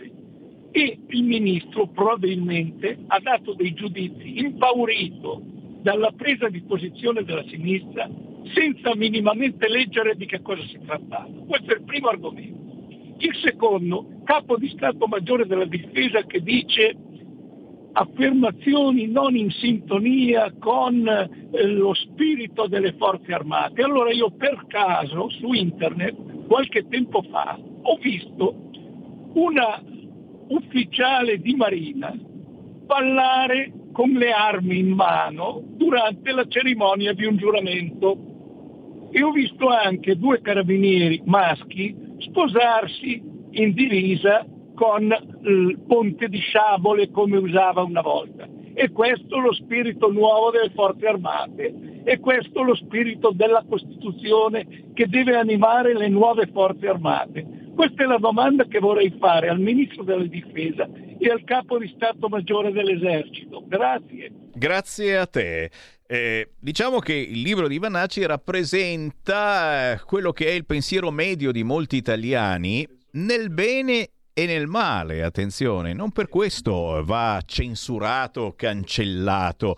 E diciamo forse che Crosetto, con tutto il rispetto, fa anche rima, si è forse un pochino cagato sotto, ha avuto davvero paura di essere bombardato ancora di più di quanto lo è stato in passato dal Partito Democratico, ma soprattutto da questa Europa che al momento sembra infischiarsene, ancora in vacanza, del libro di Vannacci. Però ripeto, parla così di tutto il pensiero comune di un italiano che vive tanti problemi, questo libro, che effettivamente parlare di questo libro significa parlare di tutto quello che sta accadendo nel nostro paese e di quello che dovrebbe essere il colpo di reni che questo governo dovrebbe fare. Questo governo o qualcun altro che potrebbe andare al posto di questo governo, eh? Migranti, rivolta in comune, scrive oggi il quotidiano La Stampa. Attacchi bipartisan contro la gestione dell'emergenza da parte del governo. Il Viminale ferma i trasferimenti nelle zone sovraccaricate ma rifiuta il dialogo. Ha fatto un favore al PD. Giancarlo Muzzarelli, sindaco di Modena del PD, dice: manca una rete di accoglienza per non lasciare queste persone in balia della criminalità. Marcello Bano, sindaco di Noventa Padovana della Lega: siamo contro gli hub d'accoglienza, siamo contro gli hub e l'accoglienza diffusa. Le scelte del governo non ci rappresentano. Filippo Mannino, sindaco di Lampedusa, lista civica: se si lamentano gli altri, io cosa dovrei dire? Siamo di fronte a numeri altissimi, siamo inascoltati. Picco di non accompagnati a Bergamo. Così non c'è l'integrazione di qualità. Gli under 18 stranieri in città sono oltre 250, troppi arrivi imprevedibili. Ma sono cose che leggiamo da anni, se non da decenni, questi. Che cosa è cambiato? 0292947222. Pronto? Ciao Sammy, sono io? Uela, sei tu? Ciao, sono Fabrizio da Crema, ciao. Okay. Due considerazioni veloci. Allora, non meravigliamoci se quando ci sono delle situazioni come questo libro i sinistri si accaniscono in questo modo per creare, cercare di destabilizzare tutto il possibile. Ma l'altra considerazione invece che volevo farti era questa. Allora, siamo in un governo dove la Lega palesemente ha perso voti che sono finiti a Fratelli d'Italia. Penso che sei d'accordo con me su questo, certo. No? Allora, io direi i governi di destra e di sinistra hanno tante cose in comune, hanno un'idea di governo di paese statalista, centralista, e questo si sta evidenziando in questo governo di centrodestra, che però è a trazione destra, perché io non considero la Lega destra, la considero un partito che ha un'idea di governo giusta, che valorizza i territori, che valorizza le persone, il lavoro e la correttezza. Quindi noi dovremmo pensare che tutti i cosiddetti voti della Lega che sono finiti a Fratelli d'Italia e che adesso si lamentano perché la Lega non ha peso in questo governo, perché sta prendendo facendo delle scelte centraliste, perché la loro idea di governo sotto certi aspetti, come ti dicevo, è simile a quella della sinistra, dovrebbero riflettere qua la prossima volta che andremo a votare, perché dovremmo avere in un governo come questo maggior capacità di essere un contrappeso di idee e di potere decisionale. Credo di essermi spiegato, Sammy, grazie. E come no, hai spiegato la FIFA boia che avrebbe la Meloni e chi c'è intorno a lei di perdere voti. Una Lega che torna a fare la Lega, Matteo Salvini che chiama il generale Vannacci che dice leggerò il suo libro. Un colpo di reni che ci vuole all'interno di questo governo di centrodestra, una Lega che torna veramente a portare avanti le motivazioni per cui è nata. Ciao Sammy, il problema non è se uno ha letto o meno il libro, ma il pensiero che il libro ha suscitato, ossia la possibilità di criticare un pensiero che può piacere o meno. Questa banalità si chiama democrazia, quella che tanti decantano ma che purtroppo costantemente calpestano. Ferdinando da Verona. È vero. Troppe volte ormai si ha paura di parlare perché vieni denigrato, criticato, accusato di essere omofobo, razzista, sputtanato. E questo è avvenuto con una persona che guarda caso è un importante rappresentante delle forze armate e che ha scritto delle cose, non è andato alla festa di Fratelli d'Italia a dirle, le ha scritte, le ha pubblicate e chi vuole può comprare il suo libro. Perché ha suscitato così tanto clamore? Ci sentiamo forse un po' tutti in colpa di aver paura a dire determinati concetti, perché altrimenti puntini. Pronto? Oilà. Chi è? Io sono Sammy, e tu? Io sono il guardiano del faro. Ma dai? Ma davvero? Sì. Ma è per forza. Guarda, cioè, caro Sammy, io sono felice di sentirti. Ma che onore! Questi sono gli scherzi che uno dice, ma cioè tiro sul telefono e abbiamo il guardiano del faro, quello che abbiamo trasmesso prima e che stiamo trasmettendo come matti in queste settimane. Come stai? Io sto benissimo, non ho parole per ringraziarvi. Voi state dando veramente una grande mano al contributo a questo successo di questo disco, veramente, che per me era insperato, onestamente. Scusa, ma stiamo parlando del libro del generale Vannacci e stiamo facendo un parallelismo incredibile, perché abbiamo in linea lo storico guardiano del faro Federico Monti Arduini, che ha appena pubblicato un album e che incredibilmente la gente è tornata ad ascoltare, perché pochissime radio e qualche quotidiano anche importante ha detto: esiste ancora il guardiano del faro, esiste ancora la musica vera, in confronto a una musicaccia e a un pensiero unico, fammelo dire, anche musicale, che ci obbliga ad ascoltare determinate voci, determinati concetti. Se non dici determinate cose e se non ti metti le calze a rete, è che vuoi fare musica sul palco? Federico, com'è vero? Comunque è verissimo quello che dici. Comunque, Sammy, devo anche dire che in parte io sono grato a questo tipo di musica che va oggi, perché la porta al desiderio di sentirne dell'altra, e quindi io che ne faccio dell'altra sono naturalmente favorito da questo genere musicale di oggi. E poi, come hai detto tu, se non ho il ciuffo bianco, se non mi spoglio sul palco, non succede niente. La gente ha bisogno di quello, e però ti devo dire che grazie alle piattaforme io ho scoperto un mondo di amici, di fans, di cose che non avrei mai pensato, mai. Era tutta gente dormiente, aspettava evidentemente qualche cosa diversa. Ragazzi, non è il generale Vannacci, giuro, è il guardiano del faro, storico musicista anni 70-80, che è tornato con un album che vi sto proponendo in queste settimane, che si chiama Il Venditore di Sogni. Oggi abbiamo ascoltato il pezzo Appuntamento tra le nuvole, e un album che è facilmente recuperabile su tutti gli store digitali o semplicemente su YouTube, cercando appunto il guardiano del faro, che è tornato a suonare semplicemente il piano. Di notte ti svegli e le tue mani iniziano a suonare da sole, è vero? È vero, è verissimo. Con un po' di gioia e un po' di dolore dei miei vicini.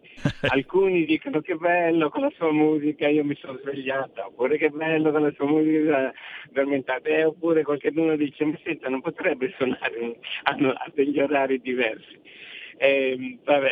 Comunque questo disco è particolare, perché ho un po' abbandonato il Moog, ho preso il pianoforte a coda, 40 elementi di orchestra insieme. Io credo che abbiamo fatto veramente un bel prodotto particolare, un, con qualche cosa, e comunque quando io l'ho fatto e ho deciso di fare il disco, Sammy, io non ho pensato al successo, al mercato, ho pensato di dire quello che ho sentito per tanto tempo. E vai, e io sono contento che tu abbia fatto questo disco, perché qualche anno fa ci eravamo anche visti negli studi ai tempi di Radio Padania e te l'avevo consigliato, ti avevo detto dai, torna, lascia qualcosa in più ai giovani di oggi che hanno bisogno, e ti stai accorgendo che c'è davvero bisogno della tua musica. Più che un bisogno c'è spazio anche per questo tipo di musica, c'è spazio per una musica contemplativa, c'è spazio per una... Insomma, io ripeto, sono contento che ci siano le altre produzioni musicali, perché veramente è talmente tanta l'invasione che crea il desiderio di qualcosa di diverso. Va benissimo. Se, senza poi dire che tra di loro ci sono anche quelli che valgono veramente tanto. Io dico sempre, per esempio, Deodato è per me uno dei... non lo conosco e non ho interessi, non lo conosco proprio, ma le sue cose mi toccano il cuore, quello sì. Signori, vi abbiamo messo un po' di curiosità e anche qui è controinformazione musicale questa. Fatevi un giro su internet e cercate Il Guardiano del Faro sugli store digitali o semplicemente su YouTube. Federico Monti Arduini, e grazie per questa sorpresa che davvero non mi aspettavo. Stavamo parlando di politica, del futuro dell'Italia, delle diatribe e dei litigi, eccetera. Ci hai calmato di colpo. E allora, proprio in chiusura di questa trasmissione, Federico, ti chiedo un titolo. Dammi un titolo del tuo ultimo album che trasmetteremo subito dopo la pausa. Dai. Guarda, ho i brividi, ma comunque è il mio favorito, anche perché è l'ultimo nato. Come sai, gli ultimi nati sono sempre i più coccolati. È Volo 465. Volo 465 del Guardiano del Faro, che ha una particolarità. No, veramente 463, ho sbagliato numero. Con il 3. C'è una particolarità in questo pezzo che abbiamo mandato qualche settimana fa, eh? Sì, c'è, come Sammy, c'è. E quello è uno di quei pezzi che è nato di notte, in 30 secondi, parole e musica, ma era perché dentro avevo quel desiderio fortissimo. Beh, è veramente un pezzo vero fino all'ultimo. Signori, con un grande saluto agli uomini e le donne vere che stanno ascoltando, siete in tantissimi in questo momento, mamma mia, ci stanno arrivando WhatsApp con tanti complimenti per questa sorpresa che ci hai fatto. Grazie al Guardiano del Faro, Federico Monti Arduini, grazie della bella sorpresa e tanta buona musica ancora. Grazie Sammy, grazie a tutti voi. Ciao. Avete ascoltato Filo Diretto. Per la tua pubblicità visita il sito radiolibertà.net.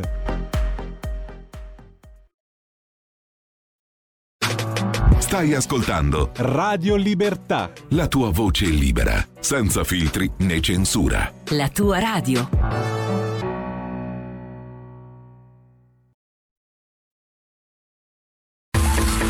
Ehi tu, non trovi più il segnale di Radio Libertà sulla tua radio DAB? Non disperarti, risintonizza! Sì, ma come? È facile, tasto menu, poi scegli il tasto corrispondente alla ricerca automatica dei canali, attendi qualche minuto e tutte le stazioni DAB della tua zona saranno disponibili.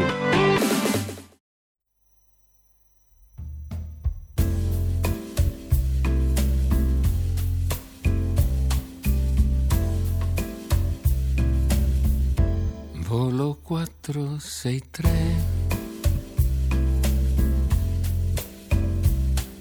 per te e per me.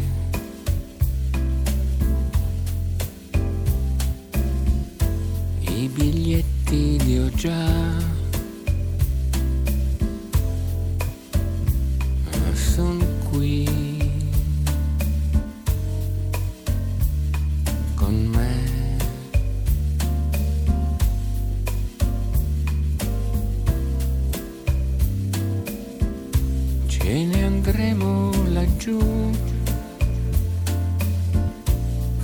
forse ancora più in là,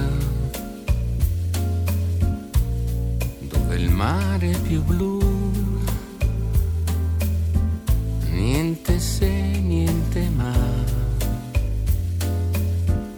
solo il gatto con noi,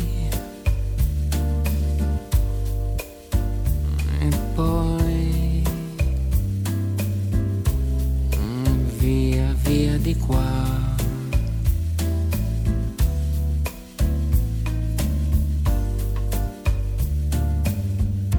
Sveglia amore, perché è tardi, è tardi ormai.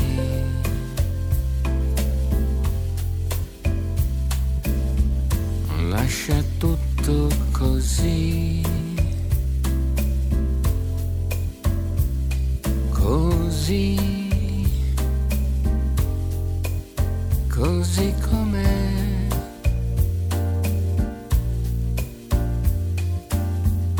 Porta solo con te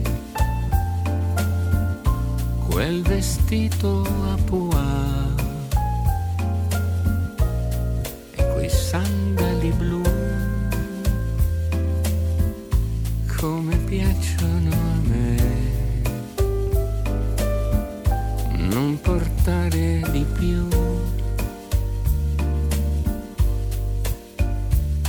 perché tu sei bella così.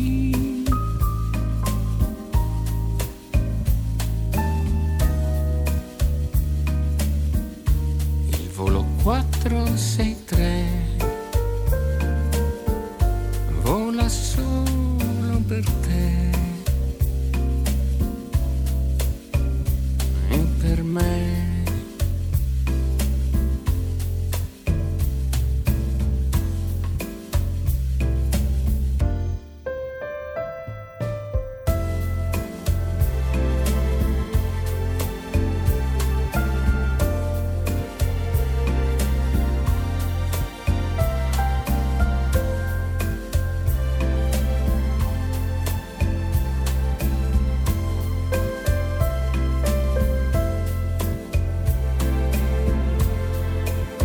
te.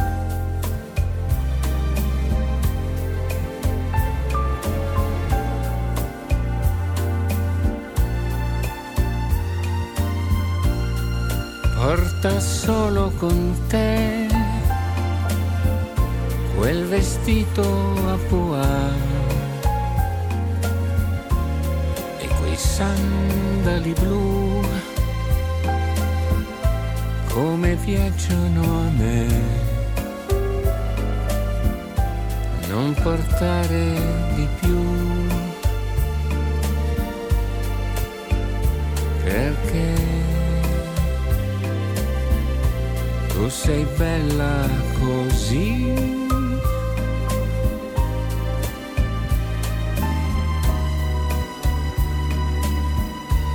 Il volo 463 vola solo per te e per me. Il volo 463 è la storia tra te